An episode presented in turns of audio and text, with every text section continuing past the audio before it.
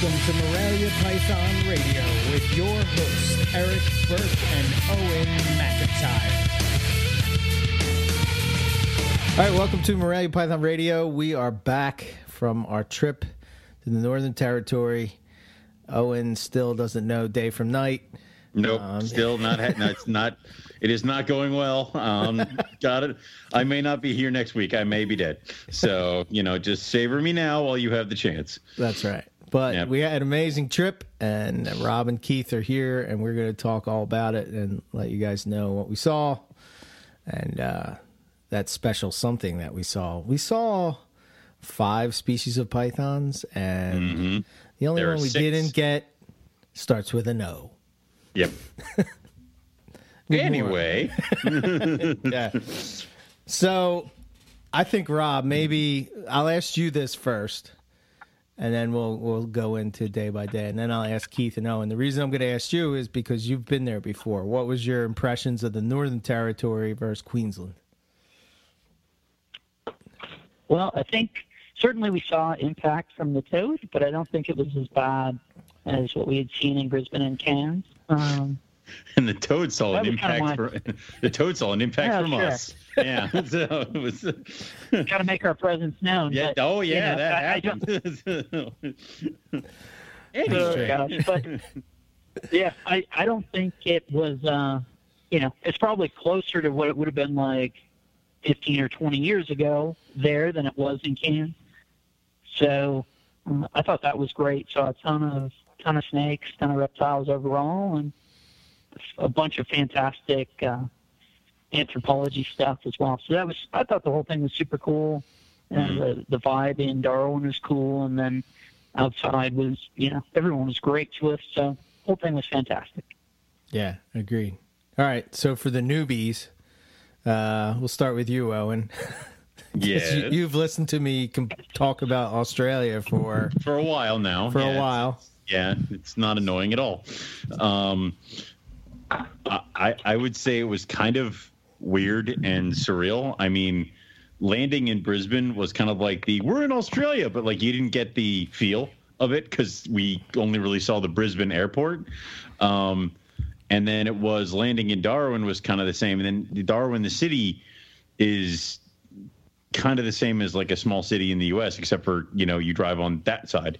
But um, what kind of stuck to me is that we went to that first beach after we got off the plane, which how insane are we? We're like 13 hours and then a like a six hour plane ride, and we're like, now we're here, we begin. And it's like, eh, eh, eh, like body not functioning. But um, when we started walking around the beach, um, we we we found what we found like skinks, like a little skink or something like that and it was mm-hmm. like hooray the first reptile and it's just like well it's like it didn't really it was it was awesome it was awesome but i'm like god i hope we find some better stuff so it was kind of cool it was like it really kind of started clicking uh that night when we went to fog dam um so it, yep. it, it was really kind of cool to just be I, I think Keith said it at one point. We're walking through the woods with bats above us making a ton of noise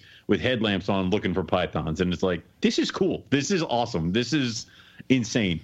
I would say that it was devastatingly hot during the day and then it was like it, bearable at night. So it was kind of like uh, that but it was it was really cool. What about you what about you keith? Uh, so my initial impression was I was terrified that we were playing rock paper scissors to see who would drive the damn car. killed. and and when Eric said, you know, I'll do it because he's done it before, I was kind of relieved until I saw Eric driving on the wrong side of the road, and then I was yeah, terrified again. Yeah. so you know, I had it. So I, I'm not a city guy at all. Like I, I am so uncomfortable in the city, and when we were in Brisbane and then even Darwin, like it was a little built up for me. So I'm like, what, you know, what, I, I didn't know what to expect. But when we get into the rural and the outback areas, like all of a sudden I was just like in awe and I just, like a, a, feeling came over me. Like I, I, said to Teresa, she gave me the greatest gift anybody could ever give anybody because it was the first time in 26 years that I've worked for the company I've worked for where I didn't think about the company. I was a 10 year old boy again, chasing lizards and snakes in the woods, you know? So being there with you guys, especially once we got out in the outback, it was just every second was just surreal to me because we're out there looking for the coolest shit on the planet. You know what I mean? You have all the background noise of the birds and like kookaburras and black cockatoos and white cockatoos and marabou storks and all kinds of different things out there squawking and and we're looking for pythons and frilled dragons and monitors and it was just yeah, it it just seemed fake to me the whole time we were out there in the woods, you know. Can I take a moment to pause and appreciate that Keith actually knows birds? I would have been like parrot, like every single one. like you know, and also he's smart enough to realize that that giant crashing sound is a buffalo. When I'm pretty sure yeah. the three of us would have been like, oh, well, not that's that's well, not a python. No need to worry. It's like it's. See, I, I, almost got Rob killed there because I, you know, we're, we're just like rookies starting out and we haven't gotten our signals down across. So I go stop, and right away Rob thinks it's a python or something. So he jumps out of the car. I'm like, no, dude, get back, no, in, no, the get back in the car. Because there's literally a, a water buffalo like the size of those Cape buffalo just looking at the truck uh, on the, the, car that we rented, and I thought for sure that damn thing was just going to come and flip us right over into the crocodile water. You know, first night. You know, that would have been awesome in crocodile waters. Yeah, yeah, yeah. Spice yeah. things up a bit. So, I, yeah. I think we need to get the signs down after that. Of uh, it was like what was it? Reptile, maybe reptile, and whoa, we're all gonna die. Yeah, so yeah. Was, yeah. that was definitely a whoa. Yeah. So I got a funny thing about the driving. So Dory comes and picks me and Owen up from the airport, and I start doing everything the opposite. I'm hitting the windshield wipers every like, every, every second. His windshield wipers were going. He's like, "God damn it!" I couldn't. I couldn't get back to normal. it was great. So I acclimated yeah, to Australia. Yeah. So. Yeah. Yeah. But.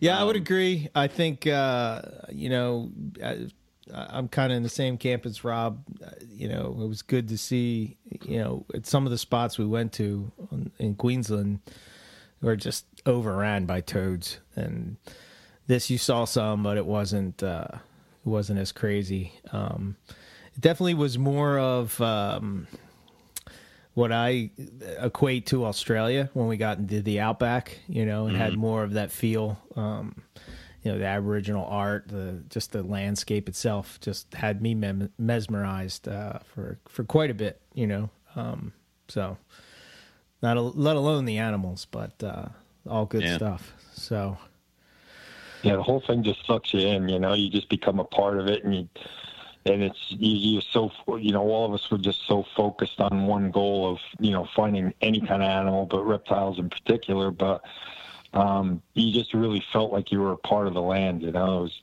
definitely very cool. And I mean, to to be able to drive for two hours and literally not pass another car, it's, even though you're on you know paved roads sometimes, yeah. you still felt like you were in the middle of nowhere with that low of a population around you. I mean, the one town we went through, what did it say? Population of 54 people, I think. Something like that. yeah. Yeah. I'm like, dude, this is freaking awesome. You know, I was just like, yeah, we, uh... after coming from New Jersey, you know what I mean? I'm, I'm yeah. used to cars on top of cars and houses on top of houses. So, you know, that was my element. Like, I just felt so comfortable and at ease there, which we shouldn't have been because half the stuff we did was insane. We could have died. Yeah. You know? that was, yeah. Um, and also, we, we we cleared out all the iced coffee in that poor town. They may never get resupplied. Like you know, that's those people are well, still at like. I know what a flat white is now too. Yeah, exactly. Yeah. Dude, first thing we did when we got back, Eric stopped for at a Wawa for gas. I went in and got him like the largest black coffee ever. Oh, like, that's great. Just because I knew he was like dying. so. Yes. Jones and yeah. Oh yeah. It was excellent.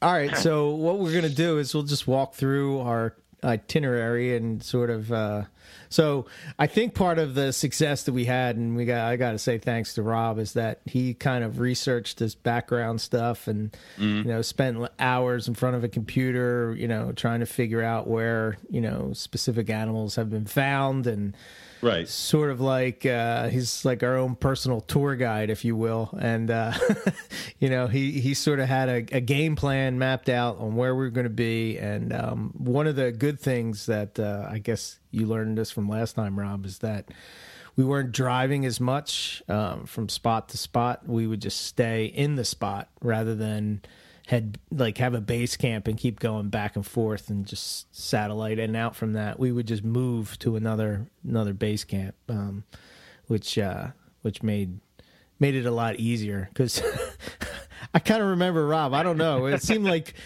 we were driving a lot at night uh, coming back. You know, it didn't seem as bad this time. I don't know. I think I think yeah, what Rob sure. did too. What Rob did what, that was masterful. Also was he didn't just map out like what you were going to do that day. He mapped out what you're going to do in the morning, what you're going to do at midday, what you're going to do in the afternoon, what you're going to do at night. So we didn't waste a lot of time. No. And he planned it so that midday, when activity is the lowest of the animals that we're looking for, we were doing something interesting like going to see the uh, magnetic termite, you know, mounds, yeah, or you yeah. know, we were doing so, you know, so yeah. it kept everything real fresh and interesting. Like you didn't get played out and not seeing reptiles because we were doing something cool. We are going to see, you know, the billabong full of magpie geese and right. you know all the different stuff in the middle of the day that um, kept your attention focused and wanting to get back out there and looking for reptiles when the time was good. You know, instead of getting burnt out. So. Yeah, he did an excellent job. Kudos to Rob for putting it all together for us to get us in the right spot at the right time for sure. The pit bull yeah. is a pit bull, and the pit bull does what the pit bull does. And he yeah, and them, when the pit bull gives you the look, reptiles. you do not argue. You do, you do not says. argue with the pit bull. Yeah. Quiet, yeah. get up that mountain. All right, all right. Yeah, so, yeah. yeah. I mean, when you think of, I mean, where you think about it, we were going like twelve hours, like just full. Here we go, you know. Yep. But it didn't feel like that, least, you know. No, no, no, no, no. And it was much easier getting out in the morning the thing is that we always had the idea that we could run into the reptiles.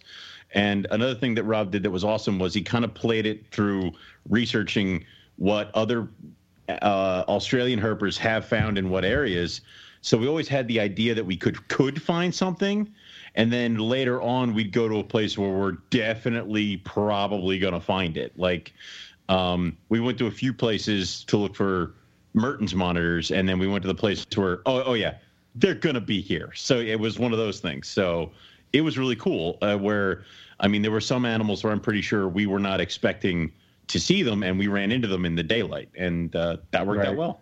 So yeah, and, and, when you know these species in the area, you can tend to focus your concentration on that species and what it prefers based on what we know about them. Right.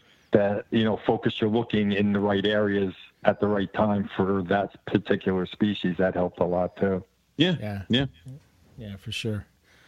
Okay. So I guess the first stop we made was we were we were in Darwin and we checked into our spot and then we went out to the botanical gardens which Right. We'll have a story at the end of the whole thing uh, yeah, about we, botanicals. We kind of sucked the first go around of the botanical gardens. The second one was much better. Yeah, yeah. So probably because well, of Gavin. I, I, think it hits on. Yeah, yeah. It hits on. Go ahead. Definitely.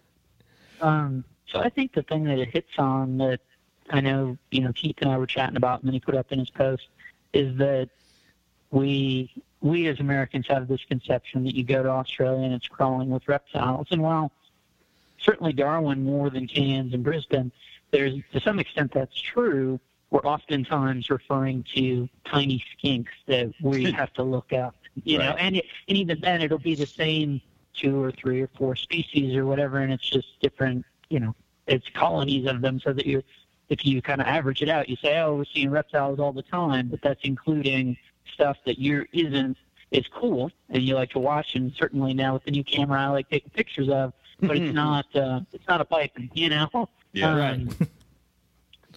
so that uh, I, I think it's important to bear in mind that then if you're talking about the things that we consider the, the highlight items, they're not falling out of the trees for the most part. You can even go to the spot where, you know, heck, Gavin had his, uh, you know, Darwin top end carpet study site, you know, in mm-hmm. Botanic Garden, and even there we went and looked for hours in tree. It wasn't even like we were looking in the wrong place. It was just there even a place that has a high concentration of them, no, it's not that high. It's not just you look at every tree and every tree has one, uh, right? Uh, that sort of thing. So I think that's sort of a misconception that that we have is oh you, well you'll go and you're necessarily going to find this stuff and I can tell you that's definitely not true. mm-hmm. yeah.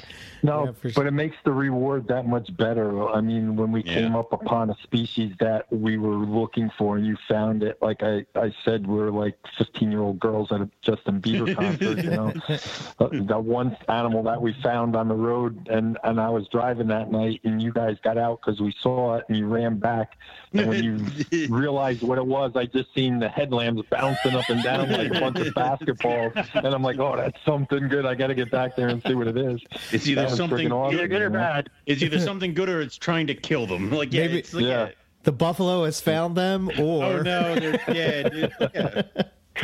Yeah. Uh, well, we knew this would happen, but yeah, and the other thing, just to, to get it out of the way, you know, not not in a uh, you know, just to make sure that we do it and say it clearly and are all on board with it, is that uh, I do want to give thanks to Scott Eipper and yes, Jake Benny, who both gave us a ton of good insight and advice. You know, you were talking earlier about the research end of it, and uh, definitely there's a ton of time. Fortunately, it's enjoyable, but uh, the other part of it is getting great insight uh, from a ton of people, Justin Julander as well, a ton of people, right? But especially, you know, our Australian buddies, uh, Scott and Jake did a did us a ton of favors on this. Mm-hmm. Oh yeah, yeah, and and they were even while we were there, you know, they were just a phone call away if we wanted to bounce something off them, which was freaking awesome. It was like like having Hank Aaron on speed dial, you know, if you're playing baseball or whatever. It was freaking awesome. It, it, it, was. It was, and also every single one of those guys wanted to see us do well, and were yeah. excited for us that we found the species that we found and how it right. went down. So it was, uh, yeah. it was definitely very good. Like nobody seemed well maybe after the one Scott seemed a little so but Scott's a little put out I think about Scott's the whole thing. little put out, I mean. Just a little. Uh, um, we'll right. get there. I think we so, need to stop teasing everybody and actually get into like what the hell we found because um, if we if we go over one more time of well we found that one thing and people might start turning us off so. I I, I well, that'd be a mistake. I yeah. know right? Yeah for sure I guess the next spot that we hit up was the uh, the Mangrove Boardwalk. Um, we did. Did we, we? Oh yeah. I can't remember. I thought we found that, was, that was first actually. But hold on. One side note. I know when we went back to the Botanic Gardens, not the not the second time, but it's sort of the end of us being there. Right. One yeah. sort of semi disturbing note was looking. I was looking for the visitor center yeah. Again, maybe that so that was the second time. It wasn't the first day. But I, I read on the board and it says, if you see chunks of random white stuff, uh, that's asbestos apparently. I missed so, that sign. Okay. yeah, so something to bear in mind. You know, we, uh, certainly, I, I, don't remember a ton of what we saw. It was sort of a little skink stuff and whatever oh, we were there the first time. Die. But that definitely involved flipping over some sort of weird white thing that was just randomly laying there. And then when we went back, and I was reading the sign, I was like, hmm, I wonder if that was asbestos. cool. awesome. Thanks. We survived Australia to die from the asbestos that was laying on the ground. Cool. Yeah. Yeah. Yep. so we went to the uh, the mangrove uh, boardwalk, and um, right.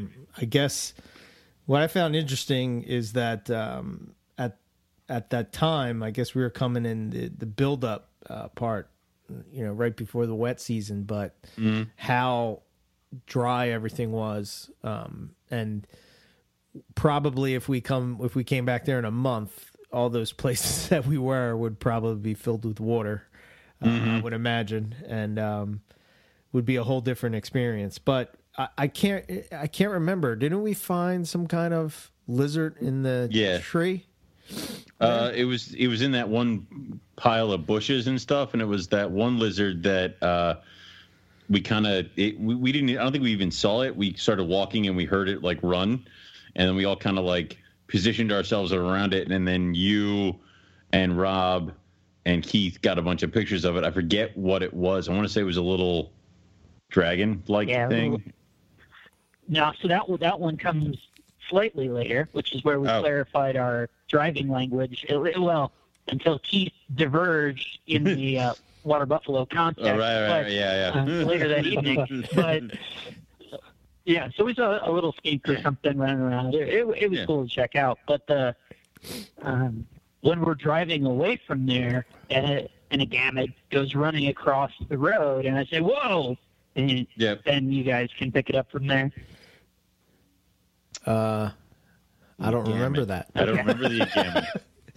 Um, oh Lord. Okay. So yeah. you guys yelled at me because I had made the sound of death when in fact it was just that a oh, lizard that, run across the road. No, uh, no, he, that, he gave us a whoa, like yeah, it was instant death ahead of us. Keith and immediately apologized after yelling no, No, no, no. That was another night. Okay. That was another night.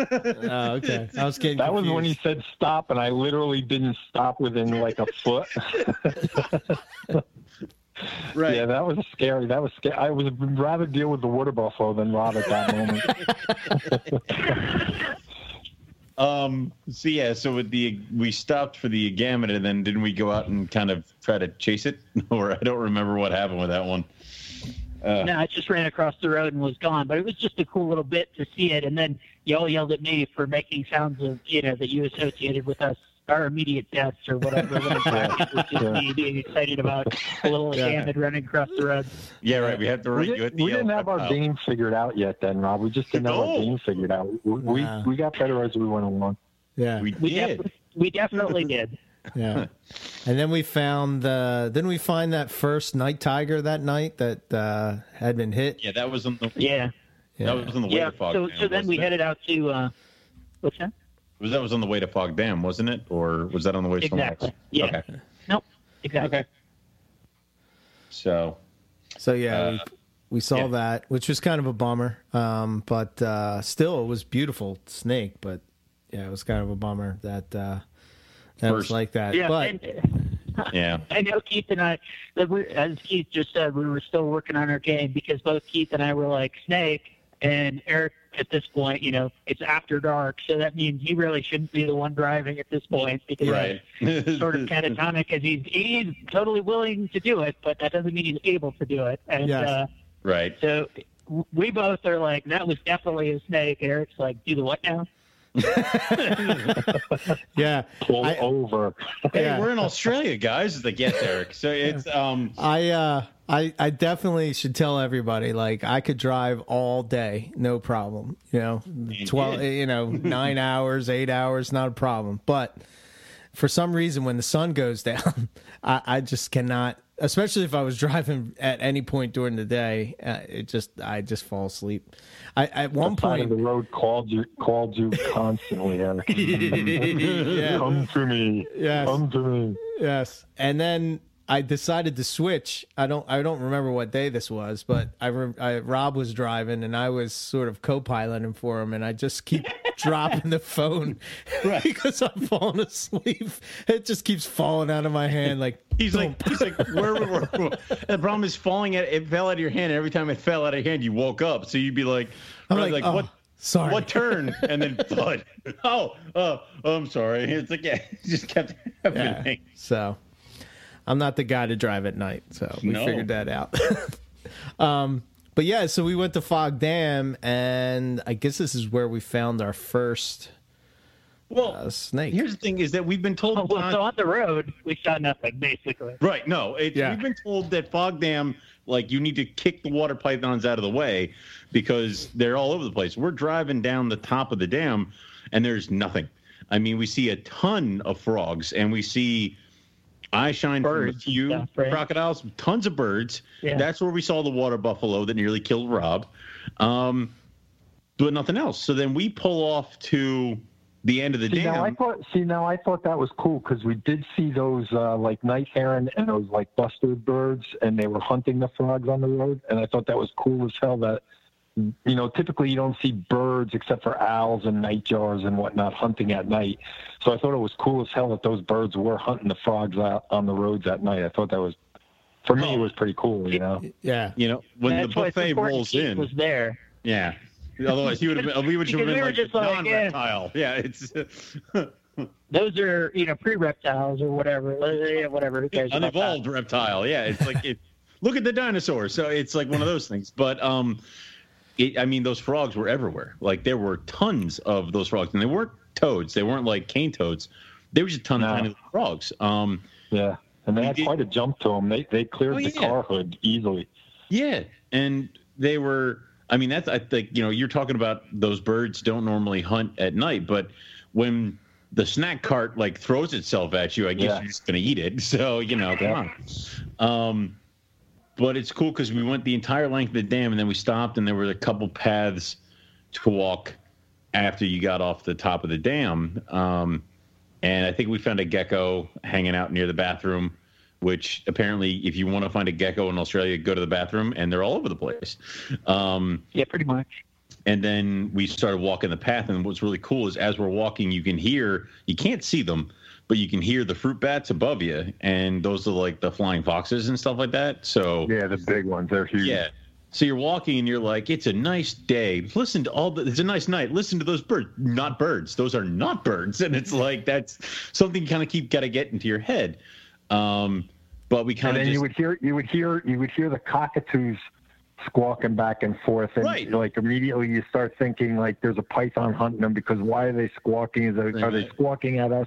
Are they squawking because something's hunting them? But you could tell there was an uneasiness in the in the treetops mm-hmm. uh, and i don't think it was all from us you know? Right. There's a ton of movement in the treetops. So i mean we kept walking around and we kept doing the stuff and uh you know, it, it, was really close to the point where I'm like, maybe we should turn back because we've been walking for a while. We hadn't seen really anything except for maybe one or two toads. And right. Uh, I mean, it's a, especially our slow pace, right? I, yeah. I, it wouldn't be wrong to say we had walked for at least a half hour, if not, you know, getting on 45 minutes. Yeah, yeah. I'd say in, so. In a yeah. single direction. And you know, I'm like, I, I, for for anybody who doesn't know, when we all left, I was sick as a dog. So, but it was one of those like I'm not gonna not go to Australia. So at, at, certain points when we're walking the first like one or two nights, I don't even know where I'm going. I'm just walking forward, and hopefully, God, someone would stop me if I walked off a cliff. But um, so I was getting real close. no cliffs there, just the exactly. See, just crocodile. Um, and it was getting real close for me to like turn around and be like, "All right, I think we're gonna call it," or you know, maybe we should call it. And I didn't say it and that's when we found uh, the water python. Not We, you. Okay. You you spotted it, but but you were kind kind of like melancholy about spotting it, and I guess it was because of all the meds you were on. You're like, oh, oh yeah, I was not py- there. yeah, you're like, oh, a python, and we're like, what a python? Snake over here, I guess. Yeah, it was. Um, I I shouted and then stepped back, and Rob dove in there, and I'm like, yeah, you got it. so it's yeah. Um, yeah. yeah. But uh, that's where we found the water, or I found the water. But yeah, it was that was really cool.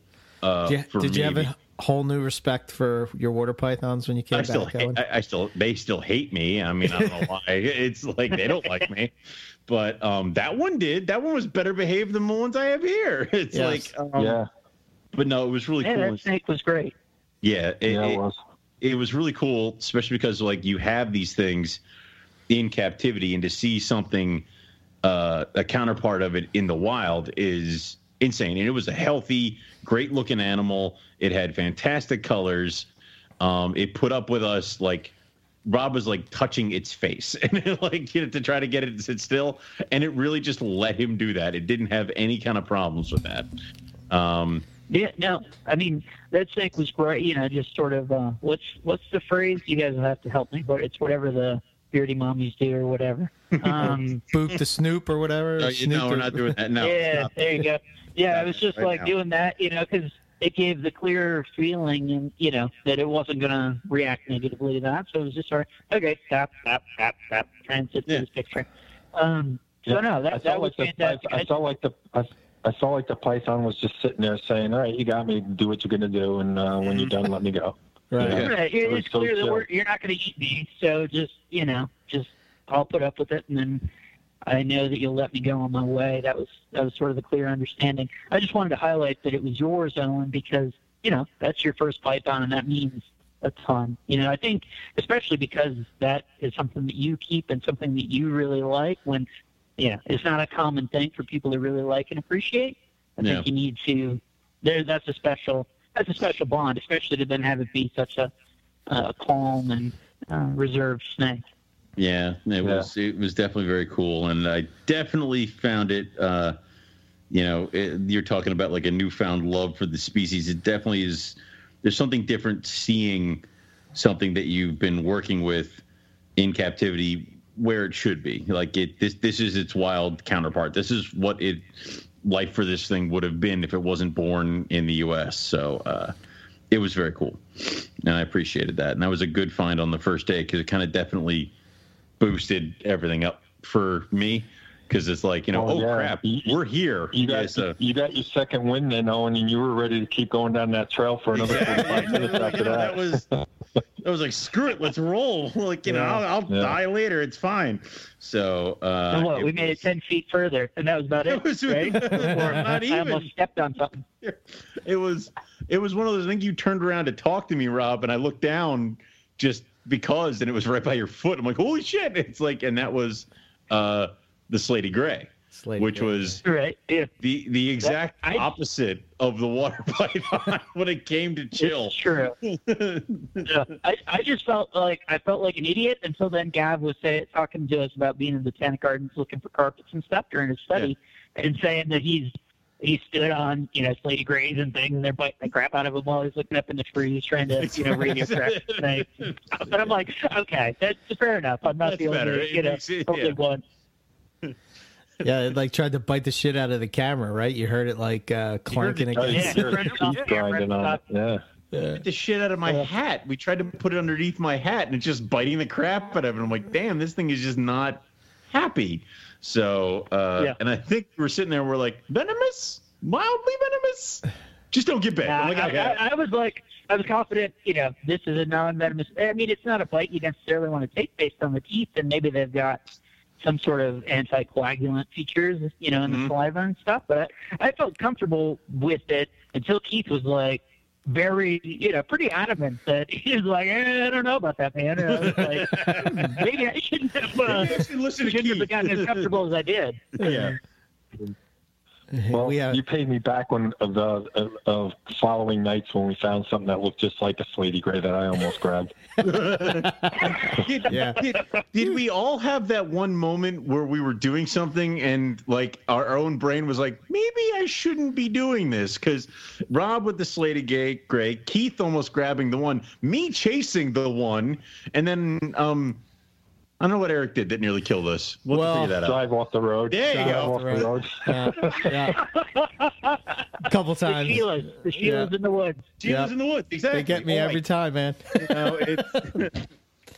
no, there, there, there was another point we'll get to later in the story, but uh, we were trying to get a position on something, and I went down and around and underneath through this vegetation. It's, it's, it's exactly where Keith said that he had his uh, encounter, and I'm just like.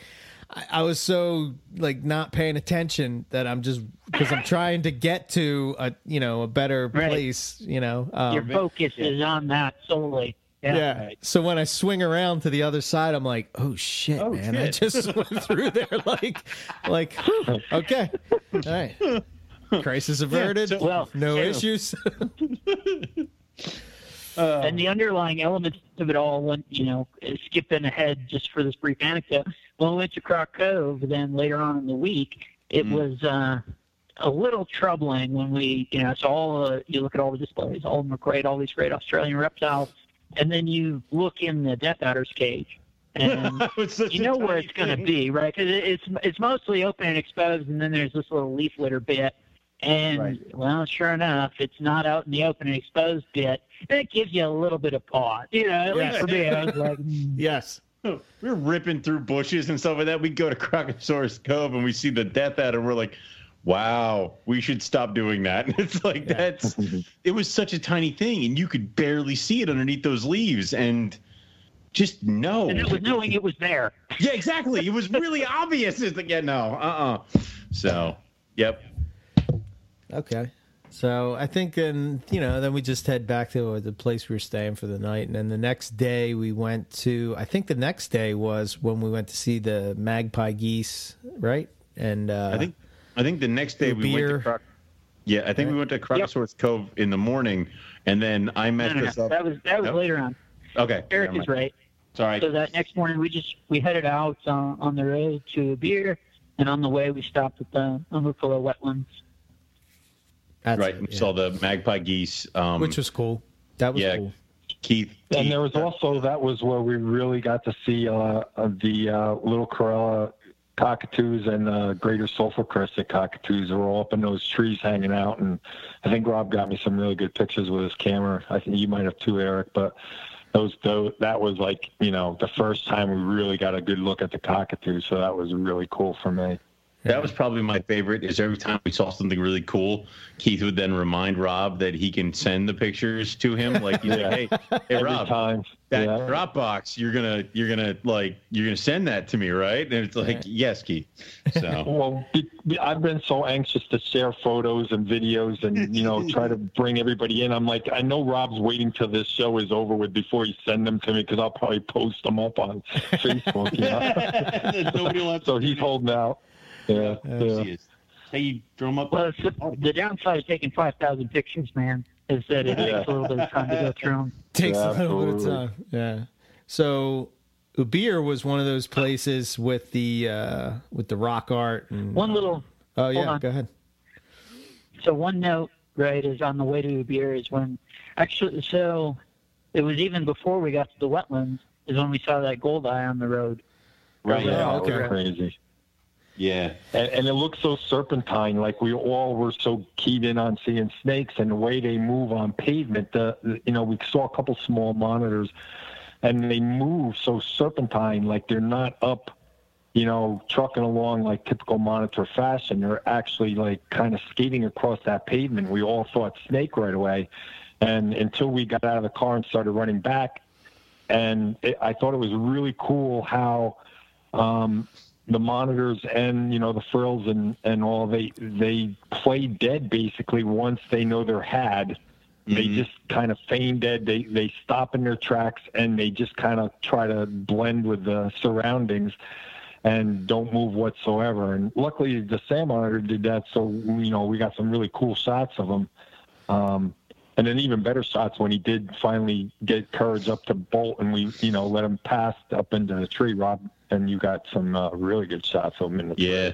yeah. yeah yeah yeah he was cool again the other the other fascinating bit of that right keith i know that we saw at the time was just how it spoke to how hot it is there the yeah. laying flat on the road in that fashion i mean you could tell he was starting to feel that yeah. heat to really get yeah. over where he wanted to be he started opening his mouth to and, uh, and we weren't conscious of, Right. We weren't conscious yeah. of that, and and we as soon as he opened his mouth, we all were like, you know, hey, we got to let this guy go. He's overheating that quickly in this sun, and that's when you know we moved aside and kind of gave him a little scoop from behind to get him off so he would get into the yeah. shade. But literally, what within 45 seconds minutes. of him stopping, yeah, yeah, it was right? not long. It was not long at all. It wasn't long yeah. at all, and he mm-hmm. started overheating. Somewhere in that range. Yeah. Yeah. It, it's yeah. crazy. You know, that's that's the sort of intensity of heat and stuff that we're talking about. It's just and, and that was the first that was the first tell to me on like all the reptiles in general how they're surviving in this area and like totally redirected my thought process on a lot of that just seeing how quickly that guy exposed to the natural conditions there and he started to suffer you know yeah um you know, and it really started making you think about a lot of the ways we we keep animals in captivity for sure. Yeah. Oh yeah, yeah. um, we didn't see anything else really when we went to like Ubirr, right? Um, that was more or less just uh, scenery and coolness. Yeah, we climbed so. up scenery, to the t- coolness, small skinks. You know, there we saw a couple. You know, that, but even those were supercharged by that heat. you know, so that it's yeah. Sort of, and between them being supercharged and us sort of feeling that heat and being a little fatigued out of it, I don't even think. I think maybe I got a handful of pictures, but I know we saw a couple of species there that I didn't get pictures of because I was slower and they were faster. yes, and, and that yeah. was the uh, that was the first kind of mountaintop where we were overlooking that valley. Yes. Yeah, it was like yeah, yeah, yeah. We were starting to like you know try to key in on all the cracks and uh, rocks and looking in there with our flashlights as yeah. we're kind of walking around and enjoying the sights at that moment for sure. I think we saw. Um, isn't that the first spot we saw that? Ma- did we see a massive like raven bird in that area also. Oh, yeah, one of my spirit guides. Yeah, um, yeah seemed uh, really keen on knowing there. Yeah, I know it was. Uh, but was Ubirr the place where um, we're up on top of the mountain and Keith's like, guys, when I die, you're gonna bring my ashes back here. We're like, uh, yeah. all right. Yes, I, I, said you're gonna make sure my my kids come with my ashes here and spread them here right here. All right. Um, somebody mark that down. It's like yes. So. Yeah, it was almost like two you, you, levels. You know, you yeah, went up to that first level and you kind of looked out, and then you climbed up to that next level, and then you looked out, and you sort of get the what I what I found fascinating is you could look 360 around you and not see anything oh that's oh like, uh, you know, it, it doesn't not, even show not, you that people are around at all. You know, no buildings, no, no in any way. Yeah. yeah. I think I think that was the first spot that my emotions hit me too, because as you're making your way up there, you're you're seeing the Aboriginal art, yeah. and it's starting to really sink in um, that these people made, you know, they're living on that land, and and I'm looking at it, and we can't last an hour and a half on a hike. and you're looking at these pictures of like the fish they caught and the bows and arrows for, um, you know, and their other spears and everything for getting the kangaroo and the and the monitors and all that. And like you're starting to take that in, and as you're walking up these hills and you're thinking of these people eking out a living here and all, and you get to the top and you're overlooking that valley, and you're like, they were standing here overlooking that valley that basically was theirs. That was their home. Like the emotions definitely get to you at that point, you know. And I just had to sit there in awe, getting choked up looking at it, you know. And it's just you know, you just think of all the things that have happened in that area, and we're just as tourists sitting on a rock now with our cell phones and you know, an air conditioned vehicle, you know, a couple hundred yards away, and bed in a shower. Just, yeah, yeah, you know, it it just it really humbles you, you know, to to to realize the history of that area. It was just amazing to me, you know. Yeah, yeah. yeah. I mean, Ubirr was gorgeous, and it was one of those things where it's like you could just kind of imagine having like having a fire lit on the top of that thing, and you'd see it for miles. And yeah, it's, just, it's gorgeous, right. just gorgeous.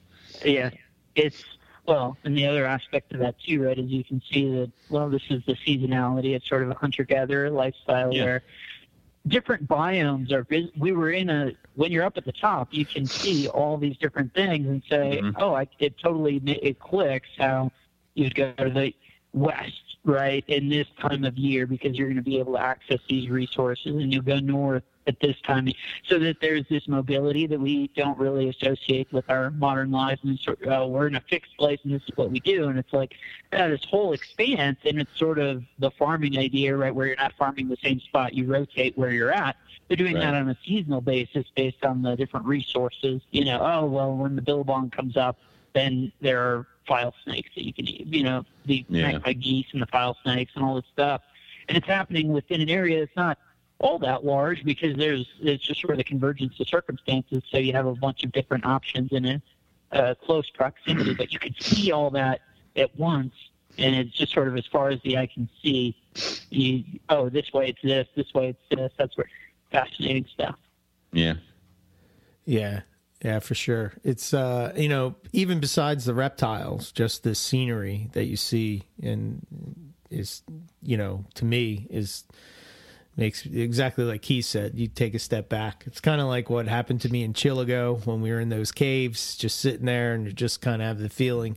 I think there it was a little different because you were inside a cave, you know, so it right. kind of made you feel like, you know, somebody was sitting right where you're sitting. Um, as uh, it's it's just it's humbling for sure. So, um, I thought the place we stayed at uh, during this little stint was uh, was pretty cool. It's uh, what was it? Uh, Kundina. Is that is that Cooinda? Cooinda. Okay. Cooinda Lodge. Yeah. I, I don't know about you guys, but I thought that was a pretty cool that was spot. Cool. You know. Yeah. Um, we got we had uh, in cell service there. That was good. At least that for you know, Keith and I for yeah, you know. yeah. yeah. Um, and uh, had a little convenience store. Owen had his meat pie, and Keith, you had your meat pie. Uh, what yeah. say you? you know, it's like I think there was a day where I had nothing but a bag of Doritos, and like it doesn't even phase you because you're so into what you're doing. you're not even thinking about eating, you know? No. Yeah. For sure. Also a toasty.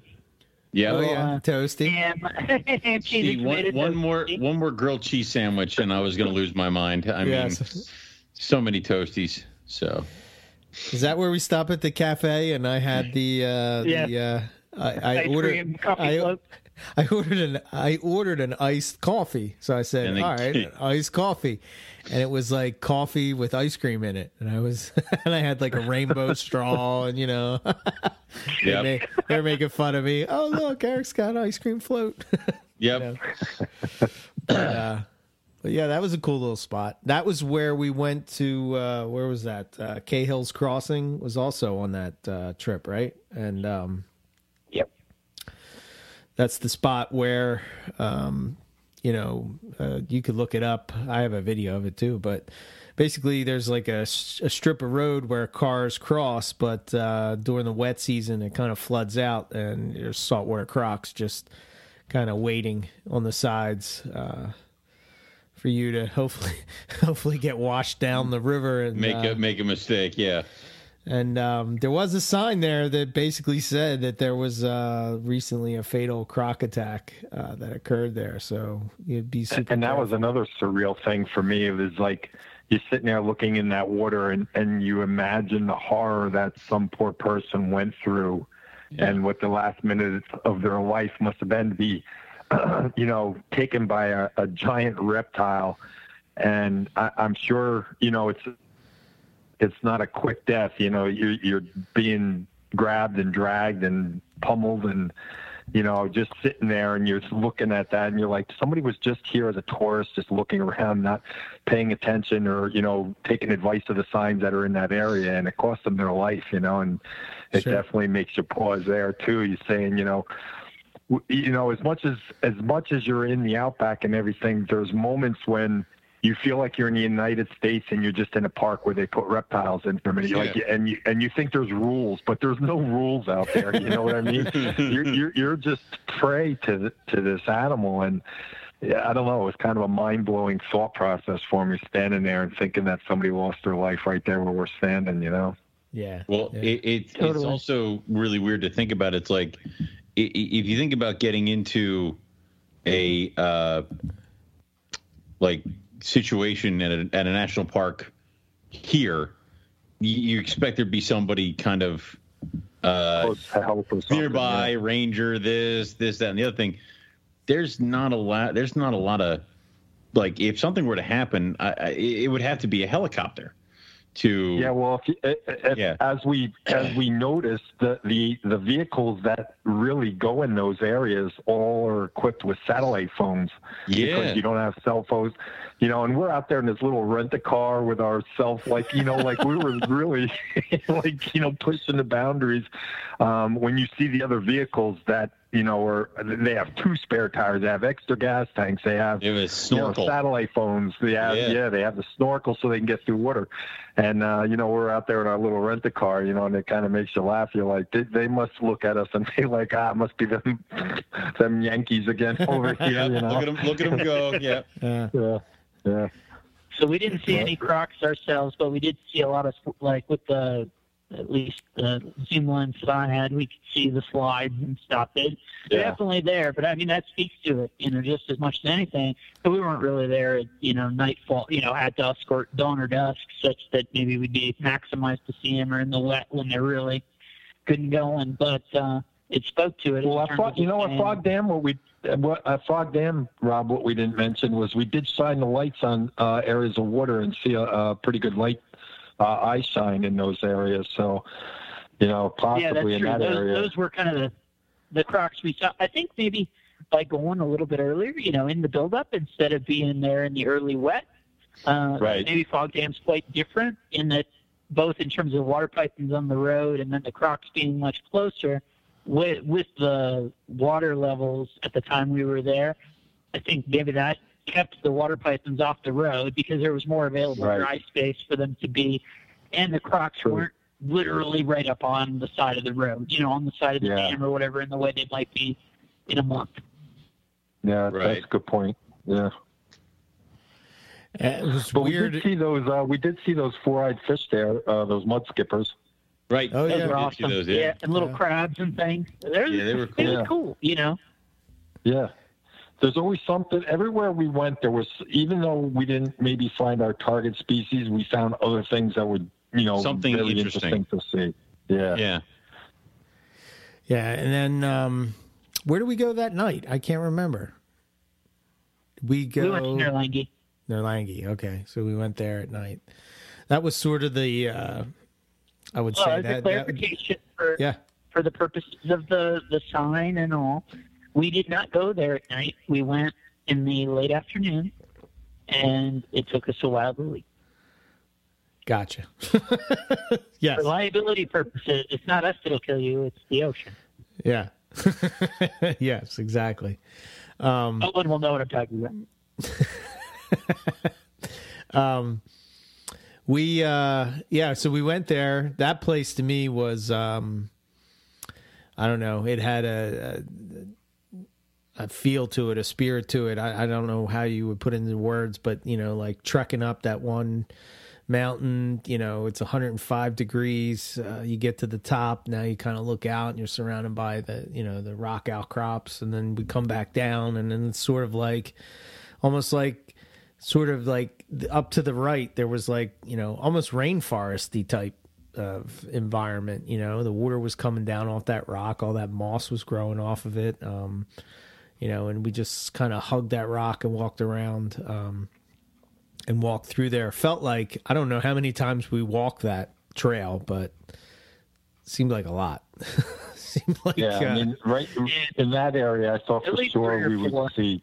Yeah. Yeah, we would see some of the pythons that we were looking for, even children's or something in that area. You know, I thought for sure because there was just so many hiding spots, you know, to look into. Um, that you saw for sure you would see like you know a coil with a scale or something at some point in that area. It was just it looked just so good, you know.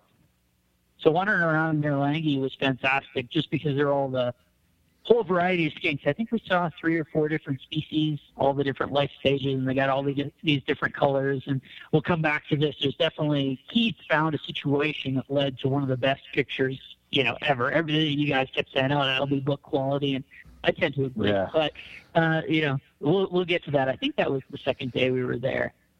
And we saw we saw some geckos in that area too. I think different uh, ge- cave geckos, I believe they were, weren't they?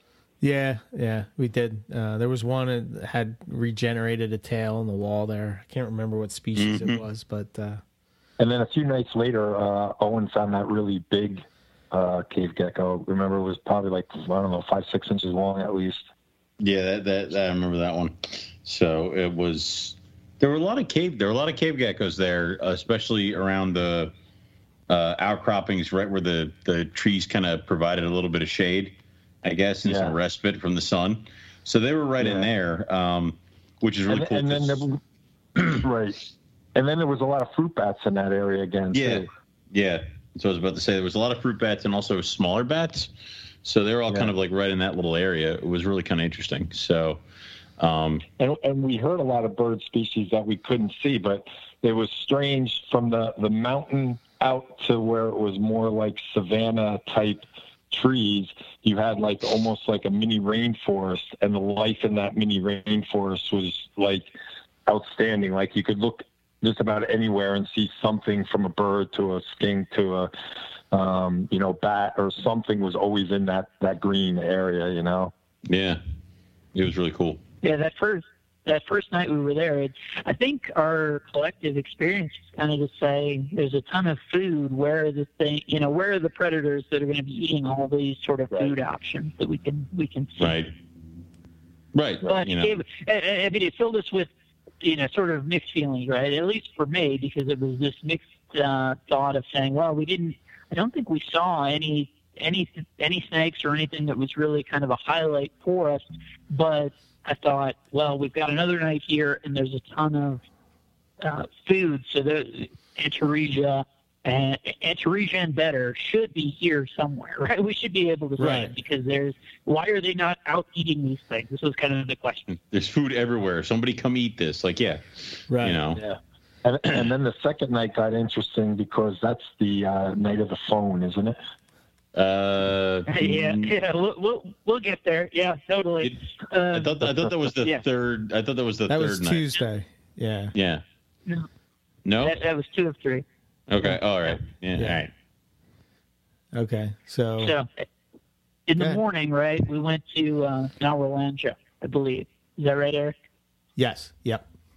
So Little Nourlangie it's uh, you take the same turn off the highway, and but it's that's sort of the first thing that you get to, and it's uh, I suppose a similar habitat in some ways, but it's more escarpment and less sort of the there's a short open savanna bit, and then you're right on the escarpment, and you're just climbing up it, and there's a whole different uh, whole different deal. The the funniest bit of that to me the, well, certainly the funniest bit was that Owen was clearly feeling his illness at this point. Yeah. So we, Eric, yeah. uh, Keith, and myself had left him in the dust.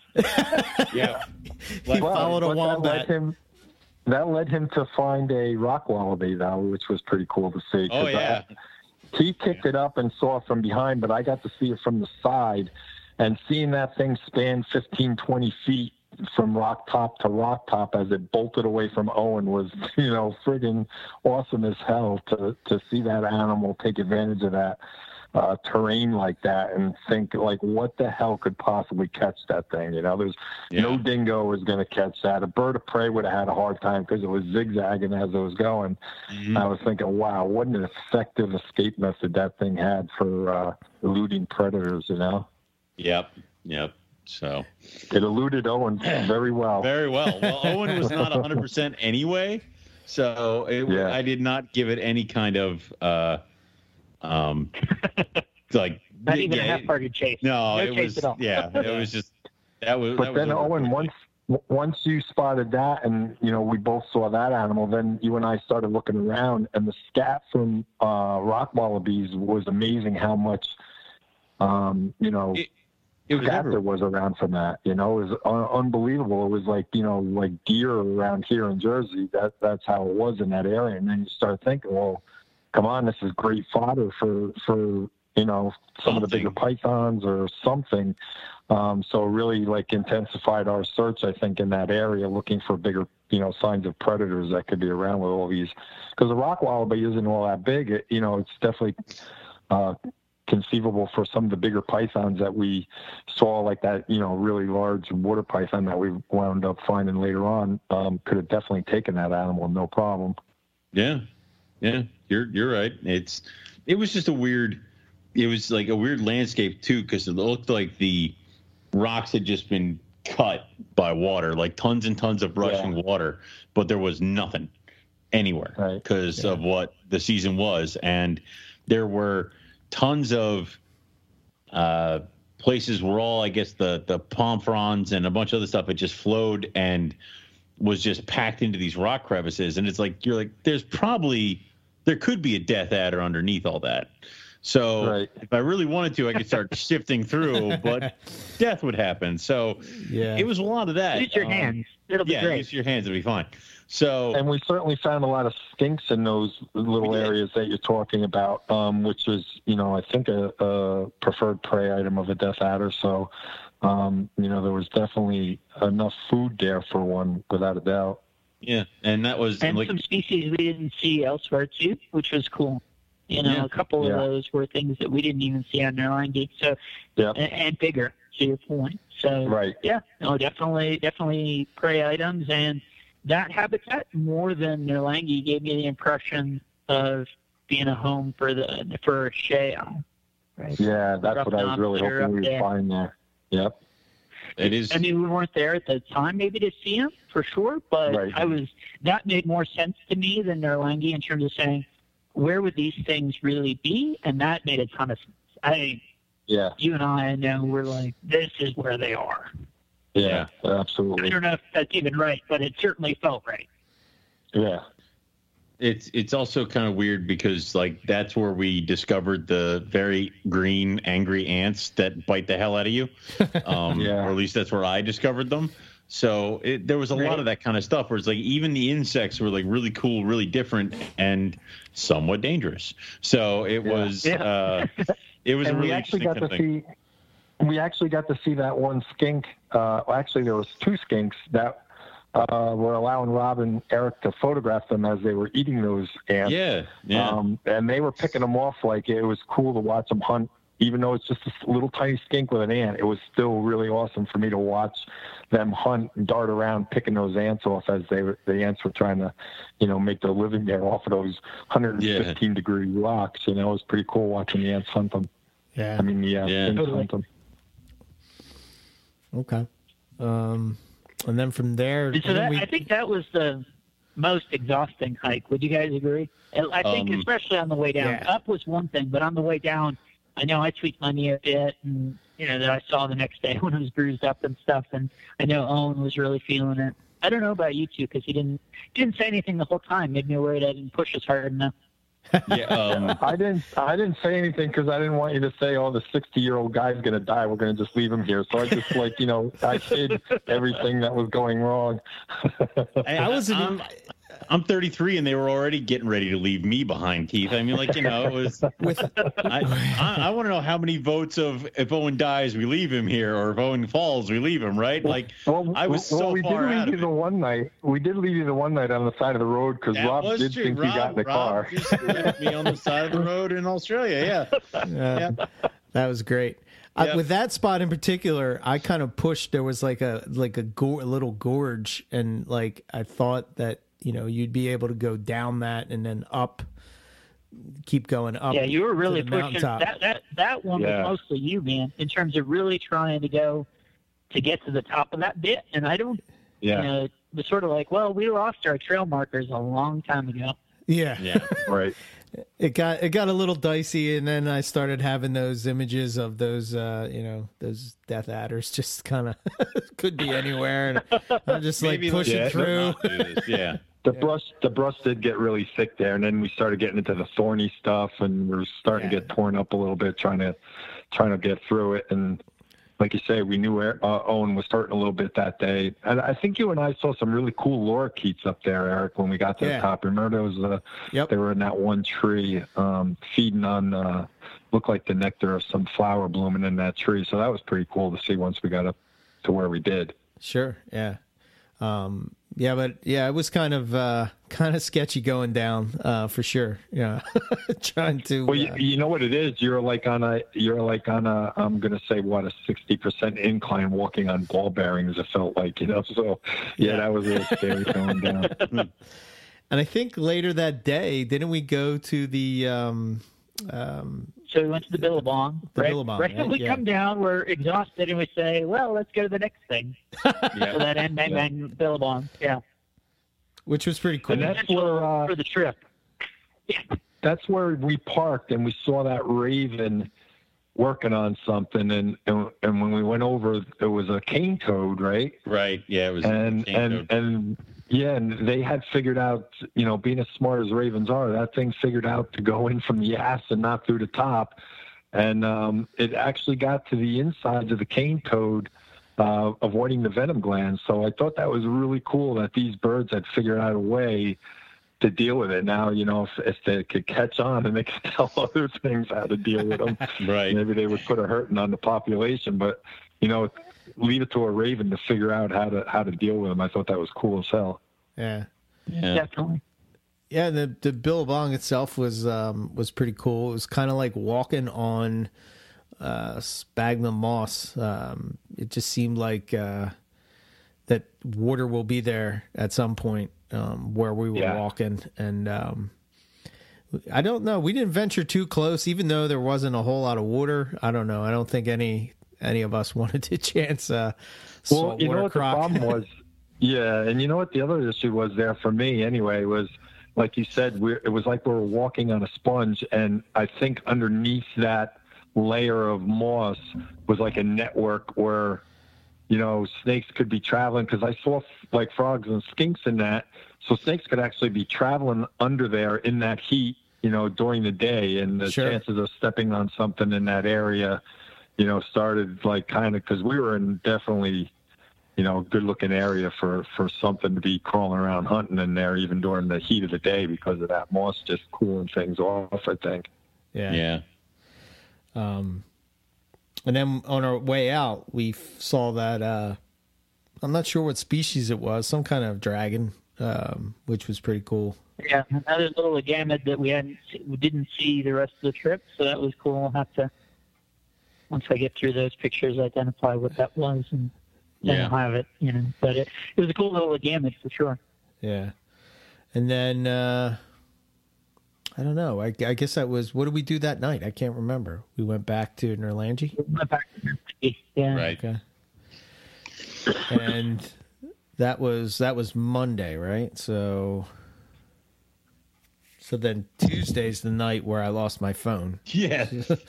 so Tuesday we went back there during the daytime, right? Didn't we go there in the early morning that day? And then back again? Uh, so that's that's that same day. So the first day was Ubirr, and then Nourlangie, or the you know from Darwin, Mamukala, Ubirr, Nourlangie. And then the next day was now Nawurlandja, the Billabong, and Nourlangie. And that's the night that yeah, so that uh, you know, again, same thing. We even went there earlier, so we got there in the afternoon, did right. the hike a couple times, and then we went up to the lookout. We're hanging out up there. and I saw you. And that's when you. Uh, that's when you. That's when you took the awesome picture of the skink, and um, I think yeah. didn't you took a picture for some tourists that wanted you know the mountain in the background, and we're all kind of sitting around just enjoying the skinks and you know, listening to the yeah. tourists and all that kind of stuff. And at I some went point, to, I went to chase another rock wallaby. Like I was way over there yeah. trying to, yeah. yeah. So I was looking oh, at the cockatoos. yeah. Yep. Yeah. Well, and Keith, don't, don't, don't, uh, I don't want to shortchange the tourists. You know, I know personally, I, I was in there and I was, I, I was quite amused that, uh, so they were Western European, whether German or Dutch or some, something like that. Uh, they were speaking English on the way up the trail, but once they realized that there were native English speakers sitting on the lookout, they completely stopped speaking English. Always a good sign. Um, and then, then they, they started uh, pointing at us and laughing a lot. Yeah, that happened a lot. Yeah, yeah that, that was interesting. So I, I know, at least personally, I thought, well, coming up on coming up on sunset, we've got four Germans, two older guys and two younger guys. Uh, coming to this spot of all spots, I know personally I had some some negative feelings that maybe we had someone right. who was looking for something that we hoped to see and for different reasons than we hoped to. Right. Right. right. Yeah, and um, with them in particular, I thought it was it was the the thing that that struck me as odd is like you know Rob and Keith are are trying to make sure that these two skinks that are breeding, Rob's trying to get a good shot of it, um, and were all sort of like around and they just sort of walked right into the space. Like you see clearly yeah, they, they, could see. Yeah yeah. You know rob's trying to take a picture of something and it was like they didn't care. And yeah. it just sort of it sort of rubbed me the wrong way. Like i don't know. It's uh, you, you, see somebody taking a picture of something. for sure. Yeah, yeah. Um, and and then he hands Rob a phone to take a picture with, and we jokingly after we realized yours was gone, saying it was probably your damn phone. yeah, yeah, exactly. Oh, I took your phone. You want to give us a little number? I took your phone and take a picture of it with you. um, exactly. So, and then what was weird my, is when I was sitting there on the rock and they were walking away, and they the one guy sort of looked at me and he kind of was like laughing and I was like, is he smiling because he's happy he's on top of this rock? Is he like, you know, like I, some I, joke I that, that, you know I'm not in on or something right. like that. Yeah. That was the impression yeah. it created. Right, and I'm just like, there was a big joke that we didn't get. Yeah. Right. Is he yeah. laughing because I have a fly net on my head, or like I'm not sure what what he's laughing at, but right. something is weird about this situation. And then, you know, we just kind of went about our uh, the rest of the night, and I think this is the night where you guys almost ran into. Uh, you know, uh, yeah, I went around the corner and I see, yeah, I, I, go around the corner, right? We're sort of checking things out and mm. go around this corner, and I see a snake, and I, I see that it's, uh, you know, a brown, well, uh, meaning uh, the color of the snake was sort of an olive green to brown. It's got a yellow belly, and it's got a single black bar behind the head, and I, I was from that, I gray, say, well, but... it's an elapid yeah, yeah. To me, I was like, well, clearly it's an elapid. Uh, it's either a moon snake or a northern brown snake. I'm talking to Scott retroactively. He's like, yeah, I've never seen a moon snake with a yellow belly. And it's like, well, yeah, that's a northern brown snake, probably the most toxic of the snakes that are up there. So, so that was exciting. About a two and a half foot or something like that. That went yeah. shooting off, and for some reason, Owen didn't want to go diving into the leaf litter after. I know it's so weird. Get a picture. Yeah, he almost wants to live. It's um, but it's funny because uh, Keith was coiled, ready to strike, and he's just like yeah, Rob. I kept saying Rob, Rob, Rob. Rob. the first thing out of Rob's mouth when I come around the corner is that's an elapid. I'm like, and I'm like, whoop, I'm gonna just turn around and back up. And it's like, I'm done. I'm out. And Keith is still there. He's still standing there. It's like, like Rob's not gonna change my, his mind. He just said elapid. Don't touch it. Yeah, my, like, my my hearing isn't as good as it used to be. Yeah, okay. so we decide that we're going to try to get these pictures of the elapids and, or at least the brown snake. That thing just takes off like a shot. Um, yeah. And it's gone. And we're not really all about looking for it. so it was like one of those. Well, yeah. we saw that. down into that leap. It was just like, okay, we're gonna go about Bye. it. You know, not not freaked out, but simultaneously like there's no need to push our luck on. Yeah, this yeah, is the sort of thing really... where you say, "Cool, okay, I'm I'm totally happy or content to not have a picture and to not risk doing something stupid." You Which know, hilarious sure. about what, what happens later because it's hilarious because we have this reaction to the brown snake here, and then later on, completely different. Anyway. Well, I mean, the, the context the context was different to me. Those and I agree with you. And then we we back off. It's okay. Yeah, okay. It's okay, man. Anyway, so um, but that was at that night. was sort of the excitement of that night, right? No, it you know, wasn't. So again, no. I well, mean, no, it wasn't because we didn't so get to the. Better. Yeah. yeah so so we, I get um, we're walking and we go back. We decide to pack it up and we get back to the car and I'm unloading all my stuff and my phone is always in the side pocket and i go to put my pull my phone out and i don't have it. And i'm thinking what did i do with it? I'm thinking maybe i left it in the car then i'm trying to remember. What did i take a picture of last? And you know um, i'm, I'm r- running all these things through my head. So then you know rob says well let's go up to the top and take a look yeah. yeah. The last time I saw you with it was when we were on the lookout. I saw you messing around with it and all that. Right. And then after that, I hadn't seen it. But there were like two different times where I thought I had heard something, you know, something fall or something like that, but none of us yeah. could really respond to it at the time. So we right. we checked out those spots. Well, okay. Carry on, Eric. This is your yeah. story, not mine. well, Eric and Rob go running up the mountain, and Keith and I stay back, and we tear apart the car and not find anything. But then we also discovered that there are giant ass centipedes that run through the Dude, parking that lot. Was nasty. Yeah, that and I'm so I'm laying on the ground trying to find Eric's phone underneath the car, and they're like running by me. I'm like, well, this is horrible. so yeah, I'm like, yeah. So the, there, the parking yeah. lot literally turned into a hunting ground for like eight inch long centipedes. Yeah, and it reminded me of the the valley in King Kong where he shakes the guys off of the branch and they yeah. fall into that valley, and right. all these giant bugs start coming out to hunt them. I mean, literally, like you know, the one almost crawled in uh, Owen's ear while he's looking yeah, under was, the car. Good, no, it was nasty. and then like so when they're hunting they move really fast and they're just swinging their head back and forth. And if they encounter anything on that move, it's just, you know, disintegrated in front of them. So it was interesting to watch them, but I was just like, like totally skeeved out that the ground was like actually moving wherever you looked with how many centipedes there were. You know, it was he's in the trunk shining the flashlight down, but like his feet aren't like hanging down. No. Like, he's in the uh, trunk. Yeah. yeah. I'm the idiot I mean, wandering are, around. So yeah, these things are probably eating frogs or like anything that came they came across. They were just devouring in this parking lot. So it was kind of cool, but it was also like you know. Yeah, definitely a little skeevy. yeah, but so you, you and Rob go I, off on your own. me, me and Rob. Right, start... We went off on our own. Hold, hold on one bit because I think this maybe was the night before.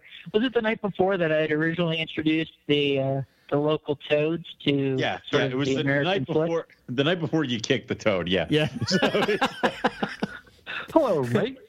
and I'd horrify Keith. Yeah, yeah. that uh, yeah. you know, Keith, well, Keith and I are walking toad? together, and you two are behind. Sitting there, and, yeah. and, and this toad, the this big stands toad, up, just, you know.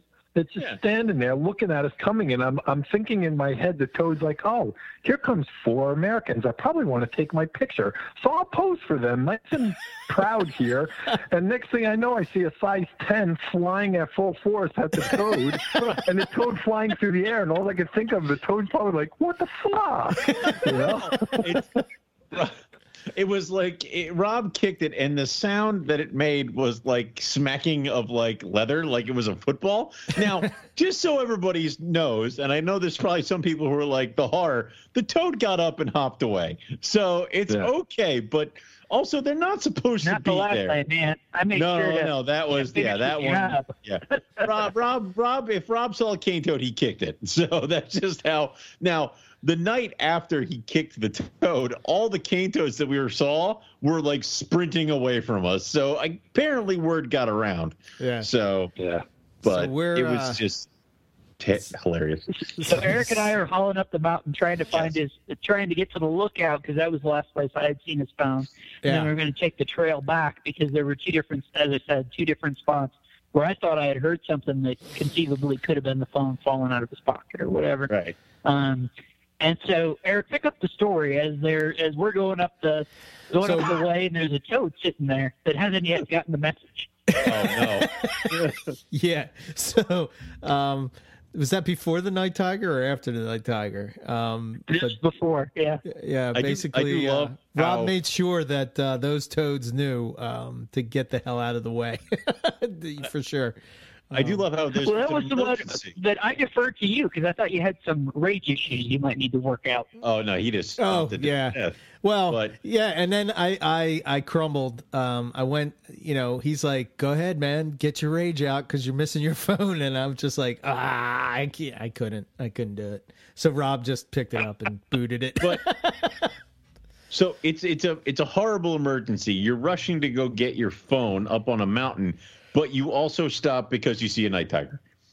Yeah. So what was kind of weird is is like we we we yeah. walked that trail how many times and saw nothing as soon as we leave, and when we run back in, like me and Rob were hauling ass going up to the top. And sure enough, there it was. I'm like, son of a bitch. So maybe yeah. we have to walk faster.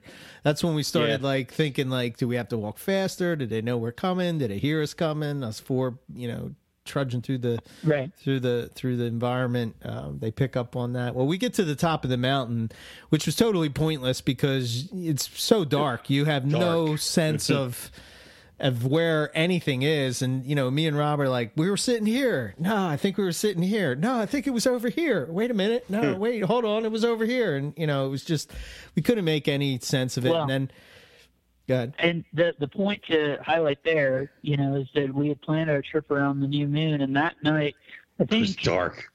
both both those nights were either one of them, one or both counted as new moon. So there's absolutely right. no moonlight at all.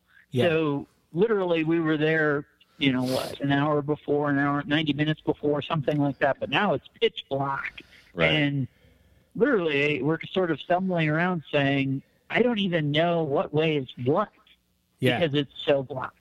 Yeah. Like I can't even figure out. There's a, a distinctive spot where we had been sitting when I saw you using the phone. Yeah. we couldn't even make out where that was. Yeah, and couldn't figure it out. Wasn't it also cloudy? So there wasn't even any like star. There was no light at all. It was if we turned off our lamps, we could not see each other. Yeah. Like it was yeah, that bad. Totally. Yeah. Yep. So I think Rob, we didn't even walk the trail, right? We just decided to to head back because we were going to come up in the early AM. Right. Yeah. yeah. We we got to the top, looked around, and we're just like, "This is a fruitless endeavor." You know, yeah. we we looked around, didn't see it, and said, "This is fruitless and probably you know unwise and potentially dangerous to try and do the the trail back, even though we had heard the noises. Um, you know, to try and wander at that that route that we had taken. Yeah. Right. Totally. And I think that was right.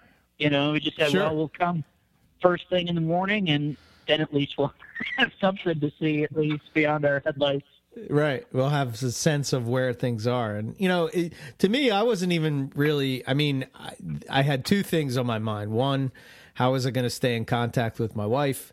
And then number two, like the pictures that I've taken thus far were kind of like now it was all lost, you know? So it was like, that was kind of a bummer. I didn't really care so much about the phone per se as much as it was my work phone and I'm like, oh great, now I'm gonna have to buy a new one and blah blah blah and you know, but um, it is what it is. So I kind of just ex- we went up there the next morning and I just kind of accepted that it was gone. Um, but put a pin in that. Went up there. Yeah, yeah, well, yeah, put a pin in it exactly. Yeah, Keith and I went up there. We Owen was not feeling it. Uh, yeah, no, no, you guys man, left. It's cool. Stay here. Don't don't don't worry about it. Yeah. Get better. You know. I, am pretty sure you guys had had it at that point, and we're just like, somebody please leave this idiot like you know behind. And it was one of those. You're going up there, and I'm like, listen, if you find a carpet, bring it back here, and we'll just release it at the hotel. That's fine. If you find if you find the other thing, somebody come get me like and bring me up there. Like it was one of those things like i made you all promise. Yeah. so uh right. It, it did it did have that feeling of this i feel like that other thing that exists there. Yeah it, we definitely got the feeling that it's the sort of thing that required extenuating circumstances. You're not just right. going to go, as for the most part, you're not just going to go and find it unless you're not looking for it at all. You're a spider person or you're a bird person or whatever. Right. In that case, yeah, sure, it'll just be oh, hanging out you know, right in front yeah. of the trail, waiting for you. right. You know, no, no worries. Yeah, but if yeah. you actually, if you're a, a reptile person and that's kind of the obviously most significant thing that exists there, they're not going to show up. You know, having problematic circumstances arise only seems to improve the odds exactly. rather than the reverse. Yeah, but but so, then it's like we find out that losing Eric's phone was the best thing that we could possibly have done because um, the Right. It's, it's that that to an extreme. I mean, right. We'll, we'll did, did, you mention we'll the, Did you mention the childreni? Though, well, that's what I was going to say. That was that yeah, night. That was that night. Home. Yeah. Right, because we spent all that time looking for Eric's phone. We leave, and on our way back, we find the two childreni, and I think like another, another night, night tiger. tiger. Yeah, we kept yeah. finding night tigers. Like eventually, we just like it's another goddamn night tiger. Yeah, we found like six of them. Yeah. So the, it, the, the best looking one was that first one that Eric and I found. I think in yeah. best condition. The rest of them seemed like they were ready for the wet for sure. Right. Yeah. Yeah. So. Um, so we find the childreni uh, yep. driving down the road. We found two of them. Um, the first one was she was perfect condition. Oh my god! you know, uh, yeah. you could still see the, the, the, the spots on it. Um, you know, it had a nice iridescence on it. It had good yeah, weight. You know, it's a beautiful snake. Um, and you know, With I always in its belly. It looked like. yeah. So I always have these thoughts of when I see that, you know, it's like, wow, I have that at my house in my reptile room. And, you know, I don't know. It's just one of those things where you're like, it, it's sort of the same thing with the water python, but, you know, to see one in the wild and really see what like an adult looks like and to see that, yeah. the, you know, it was doing pretty good and, uh, you know, and, and, and I always think in the back of my mind how like, how sometimes I don't appreciate what I have. Because you get caught up in this the thrill of the hunt I call it when you're trying to uh, make your next addition into your collection and you don't yeah. you know you don't take a step back and and and be grateful for what you have and appreciate what you have you know? It's like you get it and then it's like okay I got that. Now what's next? You know? Um, uh, yeah, but, well, the, the, seeing those children, uh, children, I definitely, you know, I'm already on your waiting list for one, and I've already reached out to Gary for one. because I definitely, you know, the species that I can put in my collection that we found, I want in my collection because just I don't care if I breed them or not. I just want them there so when I see them, I remember this adventure because it, it, it was just mind blowing the whole adventure. So to have those species in my collection just for that fact is well worth the effort of taking care of those animals for 20 years. You know what I mean? Sure, yeah. sure. Yeah. So, and then the next one we found, we wasn't so hot. so you know, but immediately, I, I, I think I said this either to Owen or to Rob. I was like, "Why is its head so narrow?" Right. Not even thinking about the escarpment childreni, um, but you know, uh, then it kind of clicked that perhaps that's what that was. But definitely looked different than the first one we saw. You know, it did. So yeah, it was and, cool. and you could tell that one had a harsher. It had definitely had a harsher um, time getting through the dry period than that first animal we found. It was, uh, yeah. you know, a little leaner. Um, it didn't have the, quite the iridescent. Um, it just, you know, looked like it weathered the storm a, a, little worse than that first animal we found for sure. Yeah. So. yeah. I mean, that first one was fantastic, you know, and the cool bit to me to the point you're making, Eric, is that that second one, although when we were talking to Gavin, he said, yeah, it's sort of maybe an intermediate form. So right. it's mm-hmm. not a full escarpment children's, but uh, it was close. Definitely the elongated head, the pattern. I mean, it looked like a baby Oenpelli python. You know, yeah. sort of. Yeah. You could imagine it, especially because of the kind of rougher condition. I was like, wow, it, I can see how people get confused. We weren't confused. We were like, yeah, okay, it's another children's python, and but it's that type, and it, it was super cool. You know, that same sort of, it's almost like a labyrinth Burmese pattern to it. Yeah, yeah, yeah. yeah. yeah. It was very cool, very cool snake. And then, uh, yeah, we kind of went back and you know just uh, that was it for that night. But uh, right, nice. And you guys went out in the morning.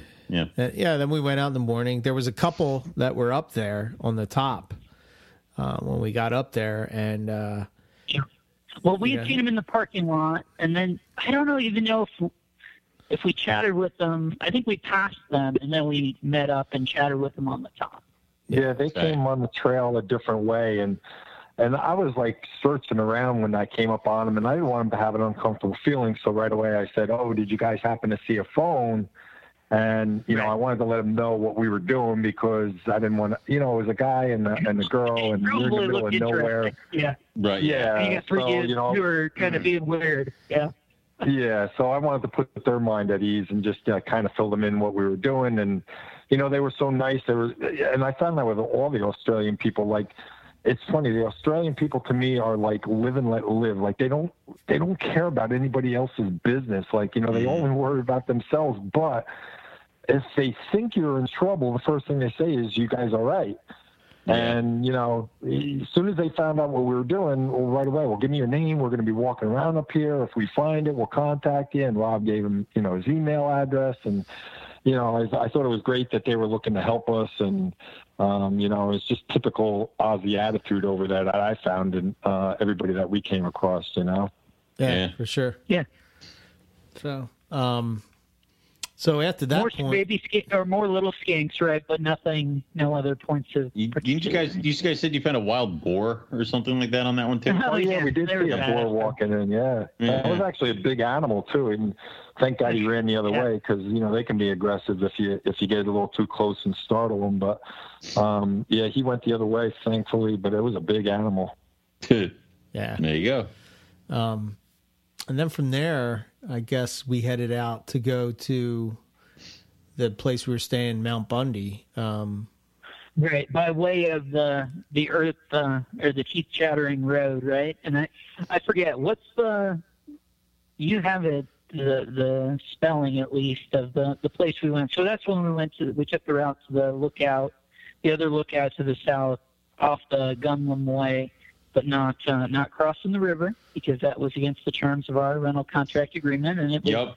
roughing up going anyway. When it says what we went 18, the projection was well, you're going to go 18 kilometers in 70 minutes. Yeah, always yep. inauspicious beginning. yeah, it was yeah. that that road was freaking horrible. But, now, uh, before we got there, is that when we found the frilly? No, no. No, not yet. We're not there yet. Yeah. But uh, it, it, that, so you, Keith, you were driving, and, and then you yeah. took us down the dirt road. We saw the kookaburra. That that was a cool bit on that road. Mm-hmm.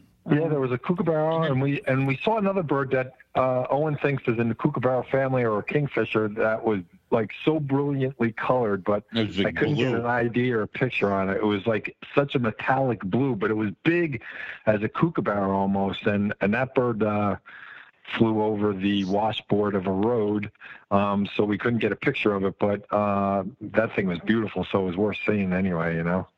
Yeah, and the uh, uh, we stopped and checked out the giant ass termite mounds that were in that area. Yeah, that was very cool. They were huge. Were the really cathedral cool, ones, yeah. Impressive. Yeah. yeah. So that was cool. And then we yeah, uh, so checked out the lookout. We went up there on the little yeah the lookout. Now we didn't go. It wasn't terribly far, maybe about a mile each way, right on the trail. Right. But uh, it was a cool bit, and that that last bit put us through our paces a little bit, at least me. I kind of felt yeah. that one. and it felt drier too. It was different. Yeah. Yeah. Yeah, that one there was no cover. That was just like out in the friggin' open. So Yeah. But some flies. Uh, I suppose that is one thing that we haven't really hit upon in the show. Flies are horrible creatures. From Mamukala through, you know, sort of all of Kakadu, different spots had different uh, percentages, and they seemed to go away at night, which was nice. But uh, yeah, just all these black flies that weren't, you know, sort of like what we see here in America, except just perpetually kamikaze. You know, yeah. hundreds of them, and they're just all over you, trying to get the moisture out of your body, so they're oh sucking sweat off everywhere trying to fly into your eyes and your mouth. I had one go down my throat that I then yep. had to hack out, which was pretty fun. Other than that, I wasn't too bothered by them. I mean, it's sort of like, yeah, it is what it is. You know, don't don't put up a struggle, and they're not going to be that interested. But I know you guys didn't feel the same. Oh, we're all sissies. Yeah, we're all no. sissies. We were flying nets. Keith bought one. Yeah. Like it was it was bad, and the entire time all I could think about is what the reptile and chill Town guys. Chill. Yeah, yeah, yeah with exactly. Their, with their flight of blah, blah, blah, blah, like it's all every once in a while I would just turn to Eric and do that, and he start cracking up. So like it was just, yeah, it's just horrible creatures. But um, yeah, that one, that one, I felt that one too. And I like the problem is, is I would be feeling better, and I would take a crap ton of drugs, and then we'd go do like a two hour freaking hike through the woods, and then I'd want to die. Like it was like my, I, if if I could just like sit down and have some soup underneath some blankets, I'd have killed that thing in like two days straight. But I kept pushing my body to like the brink of death. So like I kept coming back and feeling sick at the end of the day, and it was this is bad. this was the super hike, right? I mean, this was the yeah. one that was like, yeah, yeah. yeah. That, to me, that was the the most you know onerous one that we did for sure. Was that yeah. the one where like Eric's workout watch was like stop for the love of God? Like it was. yeah, it kept saying like uh, uh, on my watch it would have like um, you know you have like a move goal, a stand goal, and an exercise goal, and by like nine a.m. all three were going around for the second time with the amount of uh, movement that we were doing. But uh, yeah, yeah, that was. Uh, it was great. Was... We lost. We all lost a lot of weight over there. That's yeah. Everybody's hell yeah. Everybody's everybody's belts got a little tighter. yeah, it was. Uh, yeah. It was one of those things, and also like just the. The, like well, I think Keith said it in his post, just the laughing in the car because eventually, after a certain point, when you're tired, you and yeah. yeah. when you exactly, we're we're saying shit to make each other laugh so freaking hard, like all our oh, stomachs oh, got workouts too. Like it was bad, dude. Like we were, we went on some tangents and we went on some loops, and it was some horrible. Some oxygen, yeah, man. noteworthy I, point. I, I, haven't laughed yeah. so hard some horrible things came out of my mind that'll never so, be brought back. so when when no, when brought back. when is, when is they when are they making their debut? I mean, I is that I don't know yet. Smoke, we, Smokey the Wombat needs to make a debut. Smokey yes. the Wombat will come out when it needs to come out. So you know, oh, that's going to come out on this episode. It's going at the beginning. I understand. It'll it can come out this episode because now people are listening to this and going, "What the hell are they talking about?" But we'll get there. It's fine. Okay. All right, fair enough. Fair enough. Uh, that was good times. Yeah. Um. so then what well, we then, do? Yeah, we headed down and yeah, we stopped at the what Mary yeah. River Station, which is just on the back side of the, the yeah. western side of the park, southwest side of the park, and had right. a meal. Saw a baby uh, baby salt was, was it freshie. or freshie? It was a freshie. It was a baby freshie, freshie, in the tank. Well, and yeah. that's the thing is so that, that was cool. Keith yeah. this entire time has been trying to get pictures of black cockatoos. So we're yeah. out in the parking lot and we're all dying, and these things are flying around. And he's like, "There they are!" And they won't freaking land. And he's just like, "No!" no. It's like they fly off into the distance, and it's just like they were, they were like they were so smart and wary. Like you know, if you were in the car they were fine. They would stay on the ground getting a drink out of a puddle yeah. or stay in the tree. But as soon as you even put the window down, they would just hop out of view or fly out of view or just get out of range, you know. And Rob finally did capture some great shots for me. I got a half-ass video of him flying on my cell phone, which was cool. I posted that for Evan because uh, he has one of those. So I, I knew he would appreciate seeing those uh, dive bombers, you know, flying. They're they fly unlike any other cockatoo or any other bird in the area. You can just tell what they were in flight because it was like so effortless. They barely beat their wings and they're they're moving at a full rate of speed, and you could just tell what graceful long distance flyers they were. So I found those things fascinating. You know, they're just insane, beautiful birds. Yeah, yeah, yeah they were. Cool. I would say the cockatoos were the like you show up a place, you could hear them. They, you might not ever see them, yeah. but you can hear them. The cockatoos yeah. were everywhere, and like we'd pass like entire flocks just chilling on the ground eating mangoes and stuff like that. Like they they gave zero shits about what was going on. So yeah. they were cool. They were very cool. Yep. And then that night we went to Dorat Road, right? Was that the first time we hit the, the first Road? time with Dorat? Yep. Yeah. Okay. Um, so that was every... when I yelled at Keith.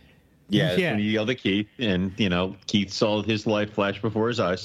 But um, uh, that, that was a good mammal road. I mean, we found I a lot do. of wallabies, gray kangaroos, red kangaroos, echidna. Yep. We saw a lot of mammals on that road. Yeah, that was the mammal road. Um, I want to say that first night going down there didn't we not find? We found a night tiger, I think, right? I think we yeah, found the night we tiger, found the night yeah. tiger when I was driving. Which when I was driving, if we saw something, that meant we were stopping immediately.